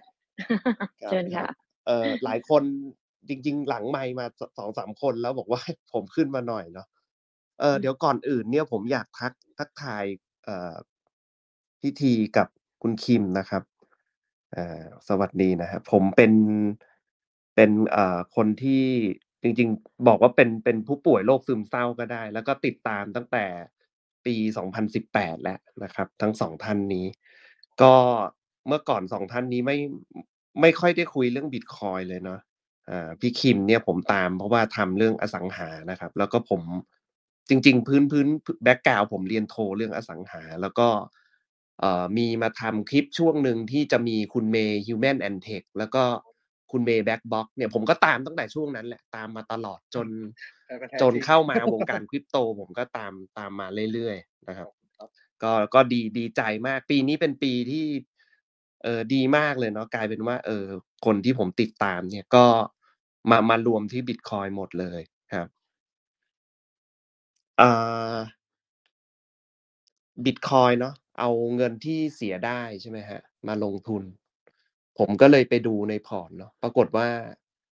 ตอนนั้นเนี่ยมันเป็นช่วงปี 2019 นะฮะแล้วก็ผมเองมีโอกาสเข้าไปอยู่ในกลุ่มที่เขาแปลหนังสือ The Bitcoin Standard กันนะผมก็เลยมาดูว่า เอ๊ะเงินไหนว่าที่จะเสียได้เนาะปรากฏว่า เอ้ย เงินที่ผมถืออยู่เนี่ย รัฐสามารถ dilute valuation ได้ทั้งหมดเลยเนาะเออเฮ้ยมันเสียได้ทั้งหมดเลย งั้นผมก็เลยเอาเงินทั้งหมดเนี่ย all in ลงในบิตคอยเลยนะครับ ตอนนั้นบิตคอยอยู่ที่ประมาณ6,000ดอลลาร์เนาะครับ ก็ถือมายาวๆเลยครับ จนมา all out เมื่อประมาณเอ่อวันที่3 December ที่ที่ผ่านมาเนาะครับ ก็เอ่อกำไรประมาณสี่สี่ร้อยกว่าเปอร์เซ็นต์นะครับเอ่ออืมผม อย่างนี้ฮะ ผมผมผมดีใจแล้วก็เสียใจด้วยนะ ที่ที่ฟังคุณมาวารุธใช่ไหมฮะอ่าคุณวารุธเมื่อเมื่อสักครู่นี้เอ่อผมคิดว่าการขึ้นรอบนี้เนี่ย เป็นการขึ้นที่เฟลของบิตคอยเอ่อคือหลายคนหวังนะว่าบิตคอยจะไปที่หนึ่งแสนดอลลาร์ใช่ไหมผมเองก็หวังอย่างนั้นนะฮะแล้วก็ จริง ๆ ถ้าใครที่ฟังผมมาตลอดตั้งแต่ต้นปีเนี่ย ผมพูดมาตลอดว่า ผมเนี่ยมั่นใจในบทความของแพนบีมากนะครับ แล้วก็ถ้าใครที่ที่ที่ตามไปดูเอ่อ stock to flow ของของแพนบีเนาะจะเห็นว่าแพนบีประกาศตัวภาษาไทยที่แปลด้วยนะ ก็จะเป็นชื่อผมเองที่แปลไว้ตั้งแต่ ปีไหนแล้วก็จำไม่ได้นะ ตั้งแต่แพนบียังไม่ดังเลยนะครับ ผมก็เอาบทความเนี่ยไป ไอ้ stock to f o เนี่ยไปโพสต์ในกลุ่ม Bitcoin ไทยครับ ก็โดนดราม่ายับเลยครับ โดนด่าแบบสิบห้าสิบหกคนลุมด่า จนแบบผมต้องกดลบโพสต์ของผมเองทิ้งไป จนจนมาเมื่อประมาณต้นปีเนี่ย โอ้คนเชื่อแพนบีเชื่อมากเชื่อจนจนมันไม่แม่นแล้วอะครับคือ ผมไม่รู้จะว่ายังไง มันไม่แม่นแล้วตอนนี้ แล้วก็เข้าใจว่าจริง phase five เนาะตอนนี้ตอนนี้บิตคอยอยู่ในสถานะที่ห้านะเป็น phase five เป็น corporate treasury เอ่อตอนต้นปีเนี่ยสัญญาณดีมากเนาะมีเอ่อไมเคิลเซเลอร์มามีอีลอนมัสมาแต่ว่าถ้ามันจะเป็น corporate treasury หรือ enterprise treasury ได้เนี่ย เราจำเป็นอย่างยิ่งที่จะต้องเห็นบริษัท Big Four อย่าง Google Amazon Apple เข้ามาถือ Bitcoin ด้วย และแน่นอนว่ามันเหลือเวลาอีกไม่ถึงสิบวันแล้วเขาพวกเขาไม่มานะครับ พวกเขาไม่มา ฉะนั้นเนี่ย state change นะครับ การเป็น corporate treasury จึง fail จึง fail ไป ก็แต่มันไม่ได้หมายความว่า Bitcoin จะตายนะนะครับ แต่ว่าครับการการขึ้นของมันมินเนี่ยอาจไม่จะนิดหนึ่งครับ อาจจะแรปให้นิดหนึ่งด้วยได้ให้เอ่อพี่ๆทั้งสองค่ะ ได้แบบเสนอตัวเซสชันของเขาด้วยอะไรเงี้ยครับ แต่แต่ให้คุณมินแรปแรปหน่อยก็ได้ครับว่าโอเคบิตคอยมันเป็นยังไงบ้างอะไรเงี้ยครับ ครับผมครับครับก็เอาเป็นว่าตอนนี้ความหวังของผมสุดท้ายเลยตอนนี้อยู่ที่แจ็คดอร์ซี่คนเดียว ผมพูดอย่างนี้เลยอ่าแจ็คดอร์ซี่เขาจะมาทำ d e f i บนบิตคอยนะครับ เราจะเห็นว่าแม้แต่ไมเคิลเซเลอร์ที่เชื่อบิตคอยมาก ๆ เนี่ย เราจะเห็นพักหลังก็ทวิตไม่ไม่ไม่ค่อยถี่แล้วนะนะครับ แล้วก็จะเริ่มเอาบิตคอยมาปล่อยกู้แล้ว นั่นหมายความว่าไอ้เรื่อง concept not your key not your coin เนี่ย ของของไมเคิลเซเลอร์เนี่ยเขาเขาเขาก็ยอมนะก็จะเอามาทำ DeFi ตรงนี้ ฉะนั้นเนี่ยตอนเนี้ยจริง ๆ มันมันดึกไปหน่อยเนาะผมก็เรียบเรียงคำพูดไม่ทันแต่ว่า มันมีดราม่าเรื่องเว็บสามมาเมื่อกี้เอ่อฟัง คุณหนึ่งปรมินทร์กับอาจารย์วิริยะ แต่ anyway ไม่เป็นไรก็เอาเป็นว่า ตอนนี้ Bitcoin Maximalist ทุกคนก็ก็หลายคนที่ยังยังยังสู้อยู่นะ ยังยังยังเอ่อ by the dip อยู่ก็ตามสูตรไปนะฮะเทคนิคใครเทคนิคมัน แต่ผมเชื่อว่าทุกคนยังไงก็รอการพัฒนาของของแจ็คดอร์ซี่ตรงนี้อยู่ครับ ครับผมขอบค่ะคุณมินครับขอมาบขึ้นคุณค่ะมีน ขึ้นมาเออแชร์ ค่ะ ครับงั้นเอ่อผมกลับไปที่อ่าคุณคิมแล้วกันนะเมื่อกี้คุณคิมอาจจะเอ่อเมื่อกี้ให้พิธีได้เริ่มพูดแล้วอะคุณคุณคุณคิมครับ มองอย่างนี้ครับ อาจจะเป็นเอ่อคำถามปิดท้ายแล้วแล้วกันนะครับคำถามปิดท้ายหนึ่งคำถามก่อนนะครับแล้วแล้วเดี๋ยวอาจจะมีให้ทิ้งท้ายด้วยคืออะถ้าคุณคิมมองว่าเรื่องของการลงทุนปีหน้านะครับ 2022ครับมองยังไงบ้างครับว่าเราควรจะลงทุนอะไรดี เราควรจะแบ่งพอร์ตการลงทุนยังไงดีอะไรเงี้ยครับในในฐานะที่แบบอ่า คุณคิมข้ามมาจากอสังหาแล้วแล้วอยู่ในโลกของ digital asset เรียบร้อยแล้วครับมองยังไงดีครับผมครับสวัสดีพี่มีนด้วยนะครับแหมแซวเยอะแหมต้องขึ้นมาเลยนะครับโอเค ก็ในมุมมองของผมในปีหน้านะครับ ผมคิดว่ามันต้องจับตา action ของทางธนาคารกลางเฟดพอสมควรเลย ตอนนี้เนี่ยถ้ามีถ้าดูที่ท่าทีเนี่ยการขึ้นดอกเบี้ยนะแล้วก็การ tapering ถูกไหมครับ ซึ่งมีหลายข้อถกเถียงเลยว่าเฮ้ยจะไหวไหมหรือหรือว่าแบบเออจะ กลับลำหรือเปล่านะครับ ซึ่งการกลับลำเรื่องการแบบไม่ตรงไปตรงมาเนี่ยก็มีให้เห็นนะเช่นบอกว่าอย่างเช่น เรื่องของเงินเฟ้อนะครับเอ่อ transitory ใช่ไหมเงินเฟ้อชั่วคราวนะครับโอ้ยับเลยนะครับ ก็ตอนนี้ก็เริ่มถอดว่าชั่วคราวแล้วนะครับ บอกว่าประเมินประมาณ2%นะปีนี้ตอนนี้เล่นไป 5.6 นะครับ ก็เรียกว่าคาดเคลื่อนไปเยอะนะครับแล้วทำให้คนหลายคนเนี่ยเริ่มจะลังเลว่าปีหน้า จะทำตามที่บอกไหมหรือจะเป็นการเปลี่ยนแปลงอะไรบ้างถ้ามีสัญญาณไม่ดีทางด้านตลาดทุนตลาดหุ้นนะครับนั่นเขาก็มองว่าที่จริงมองดูกุณจนเวลเนี่ยก็ได้อีกสมัยหนึ่งถูกไหมฮะนั้นนโยบายอาจจะเป็นมุมมองเดิมๆใกล้ๆเคียงเดิมหรือเปล่านะครับแล้วก็มีการวิเคราะห์ว่ากุจนอาจจะไม่ยอมหรอกนะ อันนี้เขาว่ากันว่านะครับไม่ยอมจะปล่อยจะปิดหรอกอาจจะมีการผ่อนปลนหรือเปล่านะครับหรืออัดฉีดเพิ่มใหม่เพิ่มหรือเปล่านะครับเพราะหลายคนก็รู้ว่าเศรษฐกิจน่าจะไปยากนะเช่นหุ้น GE อย่างเงี้ยครับหรือ AT&T อะไรอย่างเงี้ยทุกหุ้นกลุ่มดั้งเดิมเนี่ยเป็น มีหนี้ที่สูงจริง ๆ นะครับ และถ้าจะขึ้นดอกเบี้ยเนี่ยมันขึ้นจากฐานต่ำเนี่ยนะครับแล้วว่ากันว่าถ้าดูในตัวดอกพลอตเนี่ยก็ว่าไปถึง 2.5 เลยนะฮะใน 2 ปีนะครับนั่นเขาบอกว่าถ้า 2.5 นี่ก็เตรียมตัวเกิด recession ได้เลยนะครับ นั้นต้องดูว่าจะแลกหรือเปล่านะครับ อีกอันหนึงนะครับนั่นคือเรื่องของ currency war เรื่องของ currency crisis นะโทษทีครับ คืออย่างเช่นตุรกีหรือกับประเทศกลุ่มบีสเนี่ยนะครับที่จะมีตัวอาร์เจนตินานะครับ อียิปต์เนี่ยหรือประเทศกลุ่มที่ค่าเงินอ่อนแอเนี่ยนะครับ เริ่มส่อแววส่ออาการจะไม่ไหวแล้วอย่างเงี้ยถ้าถ้าเฟดขึ้นดอกเบี้ยเนี่ยนะครับมันจะทำให้ค่าเงินที่อ่อนแออยู่แล้วเนี่ยถูกมี fund flow ไหลออกนะเข้าไปที่ประเทศแม่ที่อเมริกาอย่างเงี้ยครับรวมถึงอังกฤษนะอังกฤษล่าสุดขึ้นดอกเบี้ยหนึ่งเปอร์เซ็นต์เนี่ยต้องดูเลยว่าจับตาว่าปีหน้าเนี่ยอืผมว่าน่าสนุกเรื่องของ currency มากๆครับต้องจับตามากๆครับอย่างฟันธงอะไรไม่ได้ต้องดู action จากทางเฟดเลยครับครับคุณทีครับ มองว่ายังไงบ้างครับ ปีหน้าครับ เราจะเริ่มลงผมเห็นด้วยกับคิมเลยนะ ปีหน้าสำหรับผมอะมันแน่นอน เพราะว่า คือเนี่ยอย่างถ้าเมื่อกี้ที่คิมพูดอะครับ มันจะเหมือนกับเป็นของนักเศรษฐศาสตร์ที่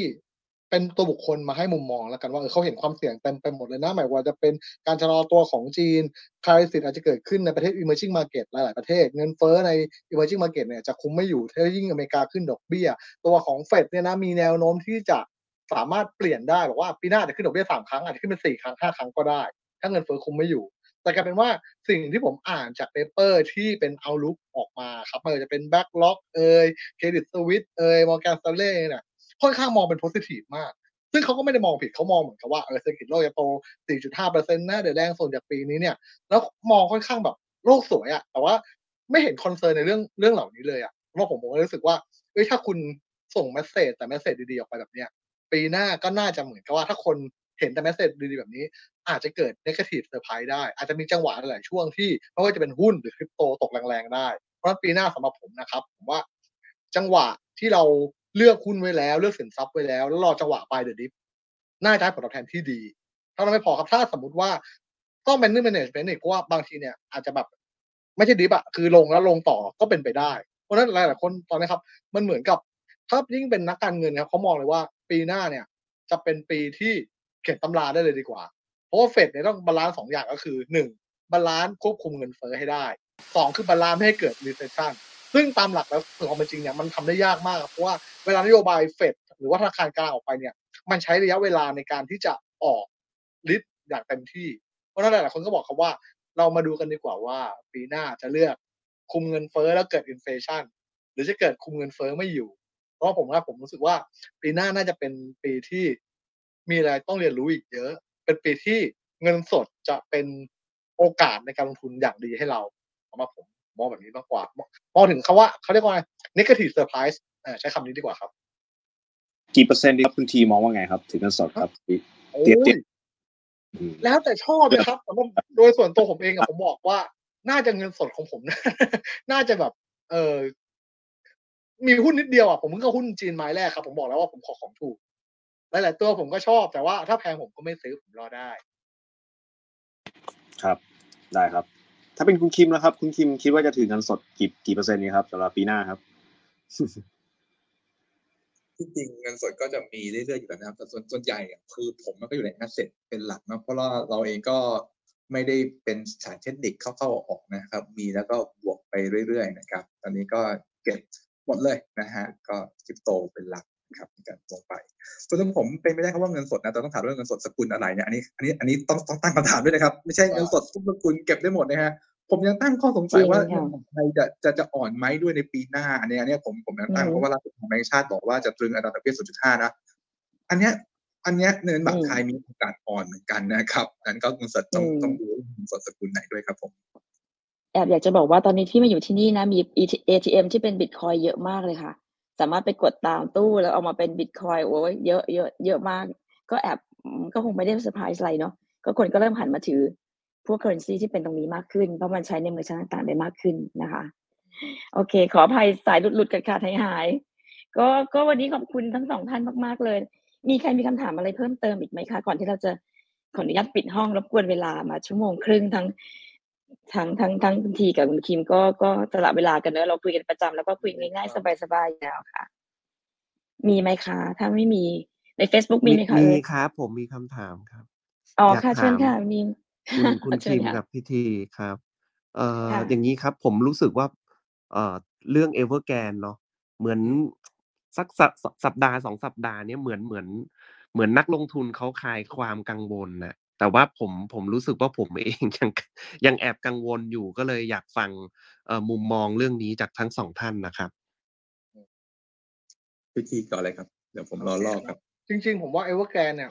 ไม่ค่อยน่าสนใจแล้วครับ ที่น่าสนใจคืออสังหาตัวอื่นๆของจีนดีกว่า เพราะว่าตอนเนี้ยได้ยินข่าวว่ามีการปรับลดเครดิตของ บริษัทอสังหาของจีนอย่างมหาศาลเลย แล้วก็ผมเชื่อว่าน่าจะเป็นอะไรที่หนักหน่วงของรัฐบาลจีนมาก เพราะว่าดูจาก action ของจีนของรัฐบาลจีนนะครับไม่ว่าจะเป็นการลดดอกเบี้ยเอยการเพิ่มสภาพคล่องการเอ่อการอัดฉีดเงินเข้าไป 1.2 trillion หยวน แล้วก็เอ่อรวมถึงการลดเอ่อเอ่อ reserve rate requirement นะครับของธนาคารต่างๆอะแสดงให้เห็นแล้วว่าเออปัญหาเรื่องของอสังหาริมทรัพย์เนี่ยน่าจะหนักหน่วงอยู่พอเหมือนกันพอสมควรเหมือนกันแล้วหลายคนก็บอกว่า อาจจะทำให้เกิดวิกฤตภายในจีนเลยก็ได้ เพราะว่าถ้าเราดูจาก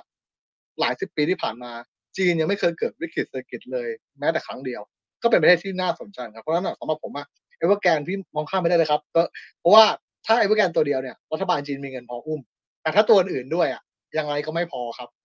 แล้วก็เท่านั้นไม่พอครับในเรื่องของเอ่ออุตสาหกรรมอสังหาริมทรัพย์เนี่ยจะเป็นตัวที่ drive เศรษฐกิจจีนมาหลายสิบปีแล้ว ใช้คำนี้ดีกว่า แล้วตัวเลข ล่าสุดที่ออกมาจาก consensus ของนักเศรษฐศาสตร์ทั่วโลกก็ออกมาไม่ดีครับไตรมาสสี่เศรษฐกิจจีนอยู่ที่ 3.1เปอร์เซ็นต์นั่นแปลว่าเศรษฐกิจถือว่าแย่มากๆ แล้วถ้าเศรษฐกิจจีนแย่ เศรษฐกิจเอเชียก็ไปต่อลำบากครับ ผมใช้คำนี้เลย เพราะฉะนั้นผมบอกแล้วครับว่ารอดูรอดูตัวอื่นดีกว่าครับเอเวอร์แกนนี่เก่าแล้ว เพราะว่าเขาประกาศแล้วว่าผิดนัดชำระหนี้แน่นอน haircut ขอคุย ขอบคุณครับ ครับ พี่คิมล่ะอ่าครับคิมว่าไงคะ มีอะไรเสริมเพิ่มเติมไหมคะครับส่วนหนี้อสังหาจีนเนี่ยเออค่อนข้างน่าน่ากังวลจริง ๆ นะครับ แล้วอสังหาเป็นธุรกิจที่แบบมี supply chain เยอะนะ เช่นพวกเหล็กหินปูนทรายนะครับ ค่าจ้างแรงงงแรงงานเนี่ยนะครับ รวมถึงเงินเก็บของคนหลายคนนะคนจีนเขามีค่านิยมเนาะที่จีนเนาะในการเก็บเงินในอสังหาริมทรัพย์ด้วยนะครับอย่างซื้ออาหารเก็บเอาไว้หรือว่าเก็งกำไรอาพูดแบบนั้นก็ได้นะครับ พอรัฐบาลจีนช่วงหลังๆมาเนี่ยดูเหมือนมีท่าทีในการที่แบบจะไม่สนับสนุนนะฮะ หรือแบบมีคำพูดเลยว่าอสังหาไม่ได้ไว้เก็งกำไรนะครับ มีไว้อยู่นะครับ มันก็เราเราที่ผ่านมามันนั่นคืออะไรนะครับก็มีคนตั้งคำถามว่าว่าจีนเองก็เติบโตเร็วจากจากการเลเวลเลตผ่านอสังหาด้วยนะครับนั้นถ้าผมว่ามีโอกาสสูงนะ ที่ที่จะล้มเป็นโดมิโนแต่ต้องดูว่าอันอาชีพครั้งนี้เนี่ยจะจะพยุงได้แค่ไหนด้วยครับ ยังไม่มั่นใจเรื่องของการคือผมว่ามีปัญหาแน่แหละแต่ว่าไม่รู้จะออกมาในท่าไหนมากกว่าครับผมผมเอ่อขอขอเสริมนิดนึค่ะงนะครับ คุณวรุษค่ะฮะคคันเพราะว่าผมเป็นผู้วิเคราะห์ Evergrande เองฮะนั่นนะครับคันเลยใช่ไหมคะฟังแล้วผคัมนผมก็ดูตัวนี้มาสิบปีแล้วนะ แล้วก็เคย make money กับบอล Evergrande มาแล้วหลายครั้งนะหลายรอบแล้วสมัยก่อนนะฮะ แต่จะเล่าให้ฟังว่าตอนผมดู Evergrande ตั้งแต่แรก2011เนี่ย บริษัทเนี้ย มันไม่รอดหรอกครับหนี้มันเยอะมากนะฮะแต่ก็อ่าส่วนใหญ่เนี่ยอ่าคนที่เข้าเข้าออกเนี่ย มันจะเป็น hedge fund ตอนนั้นผม run prop desk ของ SoftGen ที่ฮ่องกงนะฮะก็ส่วนใหญ่ถามผมซื้อทำไมนะฮะก็คือเรารู้ว่าตัวนี้มันมีอ่า government อยู่ข้างหลังนะครับถามว่า verify ได้ไหม verify ไม่ได้ฮะมันมันใช้ใช้ใช้ six sense อย่างเดียวเลย แล้วก็ผมจะจะยกตัวอย่างให้คุณวินให้เข้าใจว่าผมดูอะไรกันนะฮะคนที่ฮ่องกงเขาดูอะไรกันเขาดูว่า แชร์แมนของ Evergrande เนี่ยเขาไปปรากฏตัวในงานพาเรดที่เป็กปักกิ่งหรือเปล่า เขาดูอันนี้ฮะแล้วพอเขาไม่ไปก็เป็นเป็นสัญญาณนะฮะ Evergrande เนี่ยอยู่ได้ เพราะว่ามีอ่าแบงก์จีนสนับสนุนมานานแล้ว ถ้าไม่มีมันเจ๊งไปนานล้วฮะเจ๊งไปนานแล้ว เพราะว่านี่เหล่านี้มันเป็นไปไม่ได้นะฮะอ่าถ้าถามผมว่าจะเข้า Evergrande ตอนนี้ดีหรือไม่ มันขึ้นอยู่กับคุณจะเข้าไปทำอะไรนะฮะหนึ่งก็คือว่าจะไปซื้อหุ้น อันนี้คือไม่ควร เพราะว่ามันเจ๊งแน่ ๆนะครับ แต่สองถ้าจะเข้าไปซื้อบอลโอเคฮะจริงแล้วโอเค แล้วมีลูกค้าผมเข้าไปหลายคนแล้วนะครับ ก็ historic recovery rate นะฮะของอหุ้นอ่า Evergrande เนี่ยเขาคิดไปประมาณ 22 เซน นะฮะ22เซนมาเนี้ย20ถึง22เซน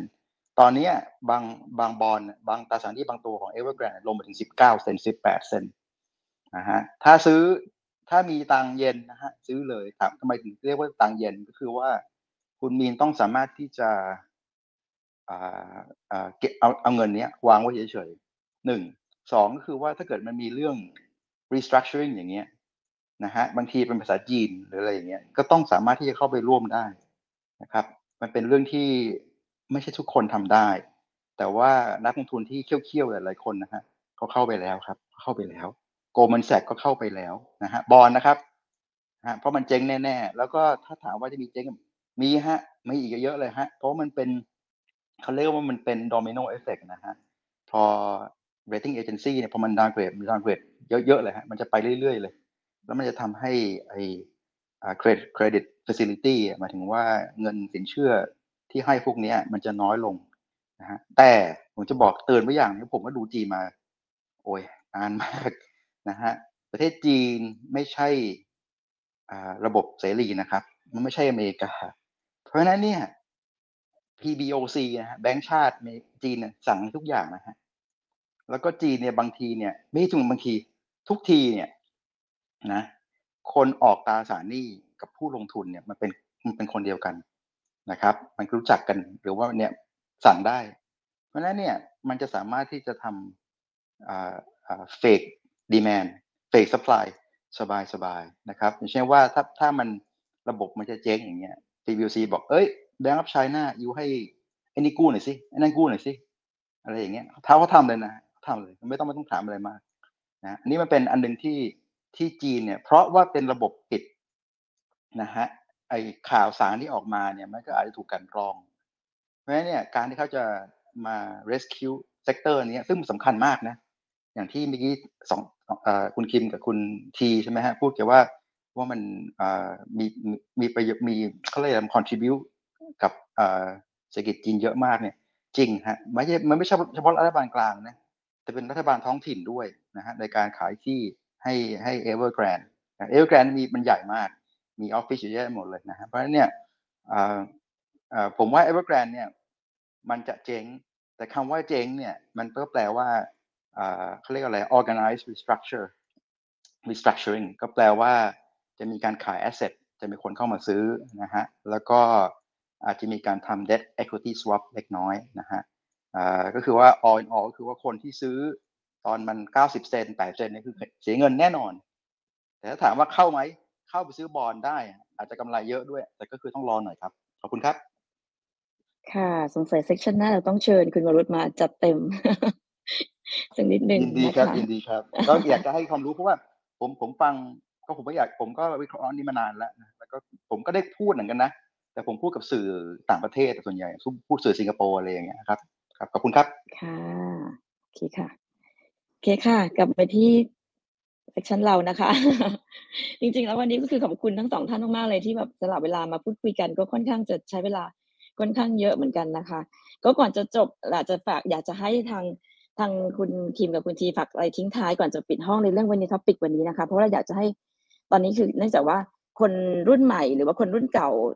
หันมาสนใจสินทรัพย์ดิจิตอลมากขึ้นนะคะ แล้วก็ตอนนี้สาเหตุสำคัญคือเราอยากจะมีการโอเค อาจจะ พูดในแง่ที่ว่าเราต้องการที่จะเตือนสติในบางเรื่องมันมีทุกอย่างมันมีเหลือมีสองด้านเรื่องมี pro และ con นะคะ ก็ยังไงอยากจะฝากให้ทางไอคุณคุณทีก่อนละกันค่ะ ทิ้งท้ายสักนิดนึงนะคะสำหรับเซสชันนี้ก่อนปิดห้องนะคะค่ะถ้าเป็นน้องๆนะครับ ผมเชื่อว่าจริงๆ value ของคุณจริงๆคือเวลานะ value จริงๆของคุณคือความสดใหม่คือ passion ที่คุณมีอะลองทำหลาย ๆ อย่างครับ ไม่ได้แปลว่าเอ้ยคุณมาลงทุนในคริปโตเคอเรนซีคุณมาลงทุนบิตคอยคุณจะทำอย่างอื่นไม่ได้เพราะผมอะ ถ้าผมเป็นเด็กวัยรุ่นตอนนี้นะ ผมจะทำทุกๆอย่างเลยลองทำธุรกิจด้วย ลงทุนในคริปโตด้วย ลงทุนในหุ้นด้วย ซึ่งสิ่งเหล่านี้บางทีมันอาจจะไม่ได้ใช้เงินเยอะวัยอย่างคุณควรจะต้องเก็บสะสมความเก่งให้มากที่สุดให้เร็วที่สุดเพื่อเปิดโอกาสครับ เพราะว่าสำหรับผมอะย้ำเหมือนเดิม มันไม่มียุคไหนอะที่ใช้คำว่าเราสามารถเปลี่ยนความรู้เป็นเงินอะได้เท่ายุคนี้ต่อไปแล้ว ผมพูดเลย ครับ ประมาณนี้ครับ สู้ๆครับ มีความสุขกับชีวิตไปเรียนรู้เติบโต ค่ะอ่าขอบคุณค่ะ โอเค คุณคิมนะคะ ทิ้งท้ายอะไรเตือนสตินักลงทุน ค่ะ ในเวลานี้ ได้เลยครับขอบคุณทุกคนที่มาฟังนะครับ แล้วก็ขอบคุณพี่ๆที่ขึ้นมานะพี่วรวุฒิพี่มีนด้วยนะครับ ผมบอกเสมอว่ามารายการนี้ผมจะเกรงเสมอนะครับนั่นไงฮะเป็นคำพูดจริง ๆนะครับ ก็ถ้าจะทิ้งท้ายเอาไว้กับเพื่อนๆหรือน้องๆพี่ๆนะครับ ก็ผมคิดว่าในโลกคริปโตเคอเรนซีหรือโลกการลงทุนรุ่นใหม่เนี่ยเอ่อเรื่องเงิน ตั้งต้นสำหรับผมนะผมคิดว่ามันไม่ได้สำคัญเลยนะครับเห็นการเติบโตสิบหรือร้อยเท่าเนี่ยเห็นได้เลยนั้นคุณมีแค่หลักแสนเนี่ยมันก็สามารถ exit หรือแบบร่ำรวยได้แล้วนะครับดังนั้นคำถามคือโอเค ถ้าคุณไม่ต้องซีเรียสเรื่องของเงินต้นของคุณเนี่ยถ้าคุณจะ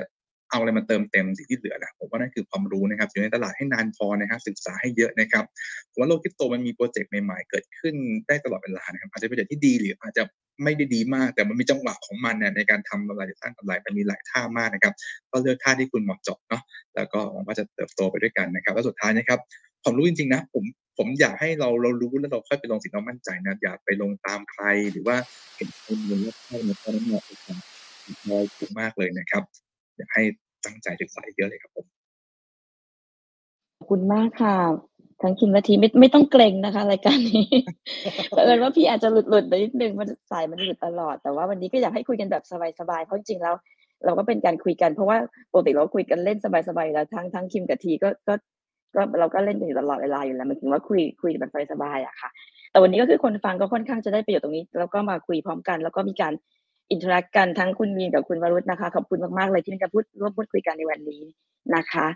ก็ยังไงมีอะไรจะฝากไหมคะ เอิร์ธกับมุมก่อนที่เราจะถ่ายรูปกลุ่มกัน ก่อนที่จะ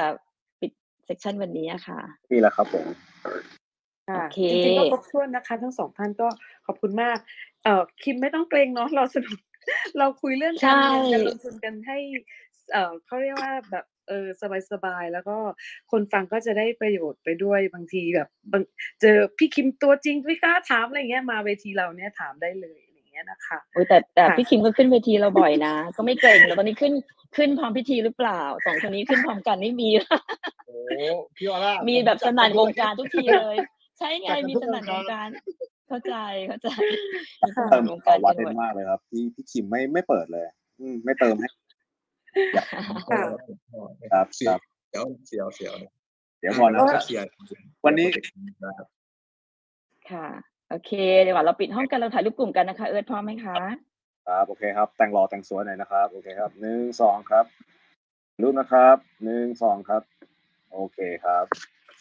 โอเคค่ะ ขอบพระคุณทั้งสองท่านมาก ๆ เลยแล้วก็เดี๋ยวคราวหน้าจะจะจะแบบเชิญมาอีกรอบหนึ่ง ทีนี้รอบนี้มันเป็นเรื่องกระชันชิดไปนิดนึงเพราะว่าเออเราก็ยังทำอะไรกันแบบกันฉุกระหุกนิดนึงค่ะเพราะมันติดช่วงคริสต์มาสด้วยนะคะ แล้วก็ทุกคนก็จะเริ่มหยุดกันละ ก็ยังไงอยากมาฝากทิ้งท้ายก่อนที่จะปิดปีนี้เพื่อให้ทุกท่านได้คิดแล้วก็ไปคิดต่อว่าเราจะลงทุนในปีหน้าในแนวทางไหน ก็หวัง session นี้จะสร้างประโยชน์ความรู้ให้กับคนฟังเยอะมากเลยนะคะ โอเคค่ะ ก็ยังไง FinTalk นะคะ ติดตามได้นะคะใน Clubhouse แล้วก็ใน Facebook ไลฟ์ในแฟนเพจด้วยแล้วก็เรามี Spotify เรามีตัวพอดแคสต์ด้วยอะเอิร์ธเชิญค่ะ อันนี้ session เอิร์ธเลยค่ะ เชิญเอิร์ธเล่ามีอะไรบ้างคะครับครับก็ตอนนี้เราพอดีเราอัปเกรดอ่าตัวโปสเตอร์เราใหม่แล้วนะก็ทำให้เห็นว่าถ้ามองมุมซ้ายล่างจะเป็นอ่ามีดู on live เราดูที่ไหนได้บ้างก็คือ Facebook YouTube หรือว่าเป็นอ่า Clubhouse นะครับ แต่ถ้าใครดูพอดแคสต์นะครับคือฟังพอดแคสต์แล้วกันนะ ก็มี Google Podcast มี Apple Podcast Spotify ก็สามารถไปฟังได้ครับผมโอเคใช่ค่ะค่ะ ค่ะ ก็ยังไงก็อาจจะจบ session นี้ใน Merry Christmas ก่อนนะคะ แล้วเดี๋ยว เรามาดูกันว่าเราจะมีเซสชันในอาทิตย์สัปดาห์หน้าหรือเปล่าถ้ามีอะไรด่วนเข้ามาหรือไม่งั้นเราก็จะเจอกันในปีหน้าเลยนะคะ ยังไง ขอบคุณทุกท่านมากนะคะ Merry Christmas กับ Happy New Year กับคนฟังทุกคนด้วยค่ะ ขออนุญาตปิดห้องนะคะค่ะสวัสดีค่ะ สวัสดีขอบค่ะคุณค่ะ สวัสดีค่ะ สวัสดีค่ะ คงไม่ได้พูด Good Night เพราะว่ายังไม่ได้นอน ขอบคุณค่ะ ค่ะ ขอบคุณค่ะ สวัสดีค่ะ สวัสดีค่ะ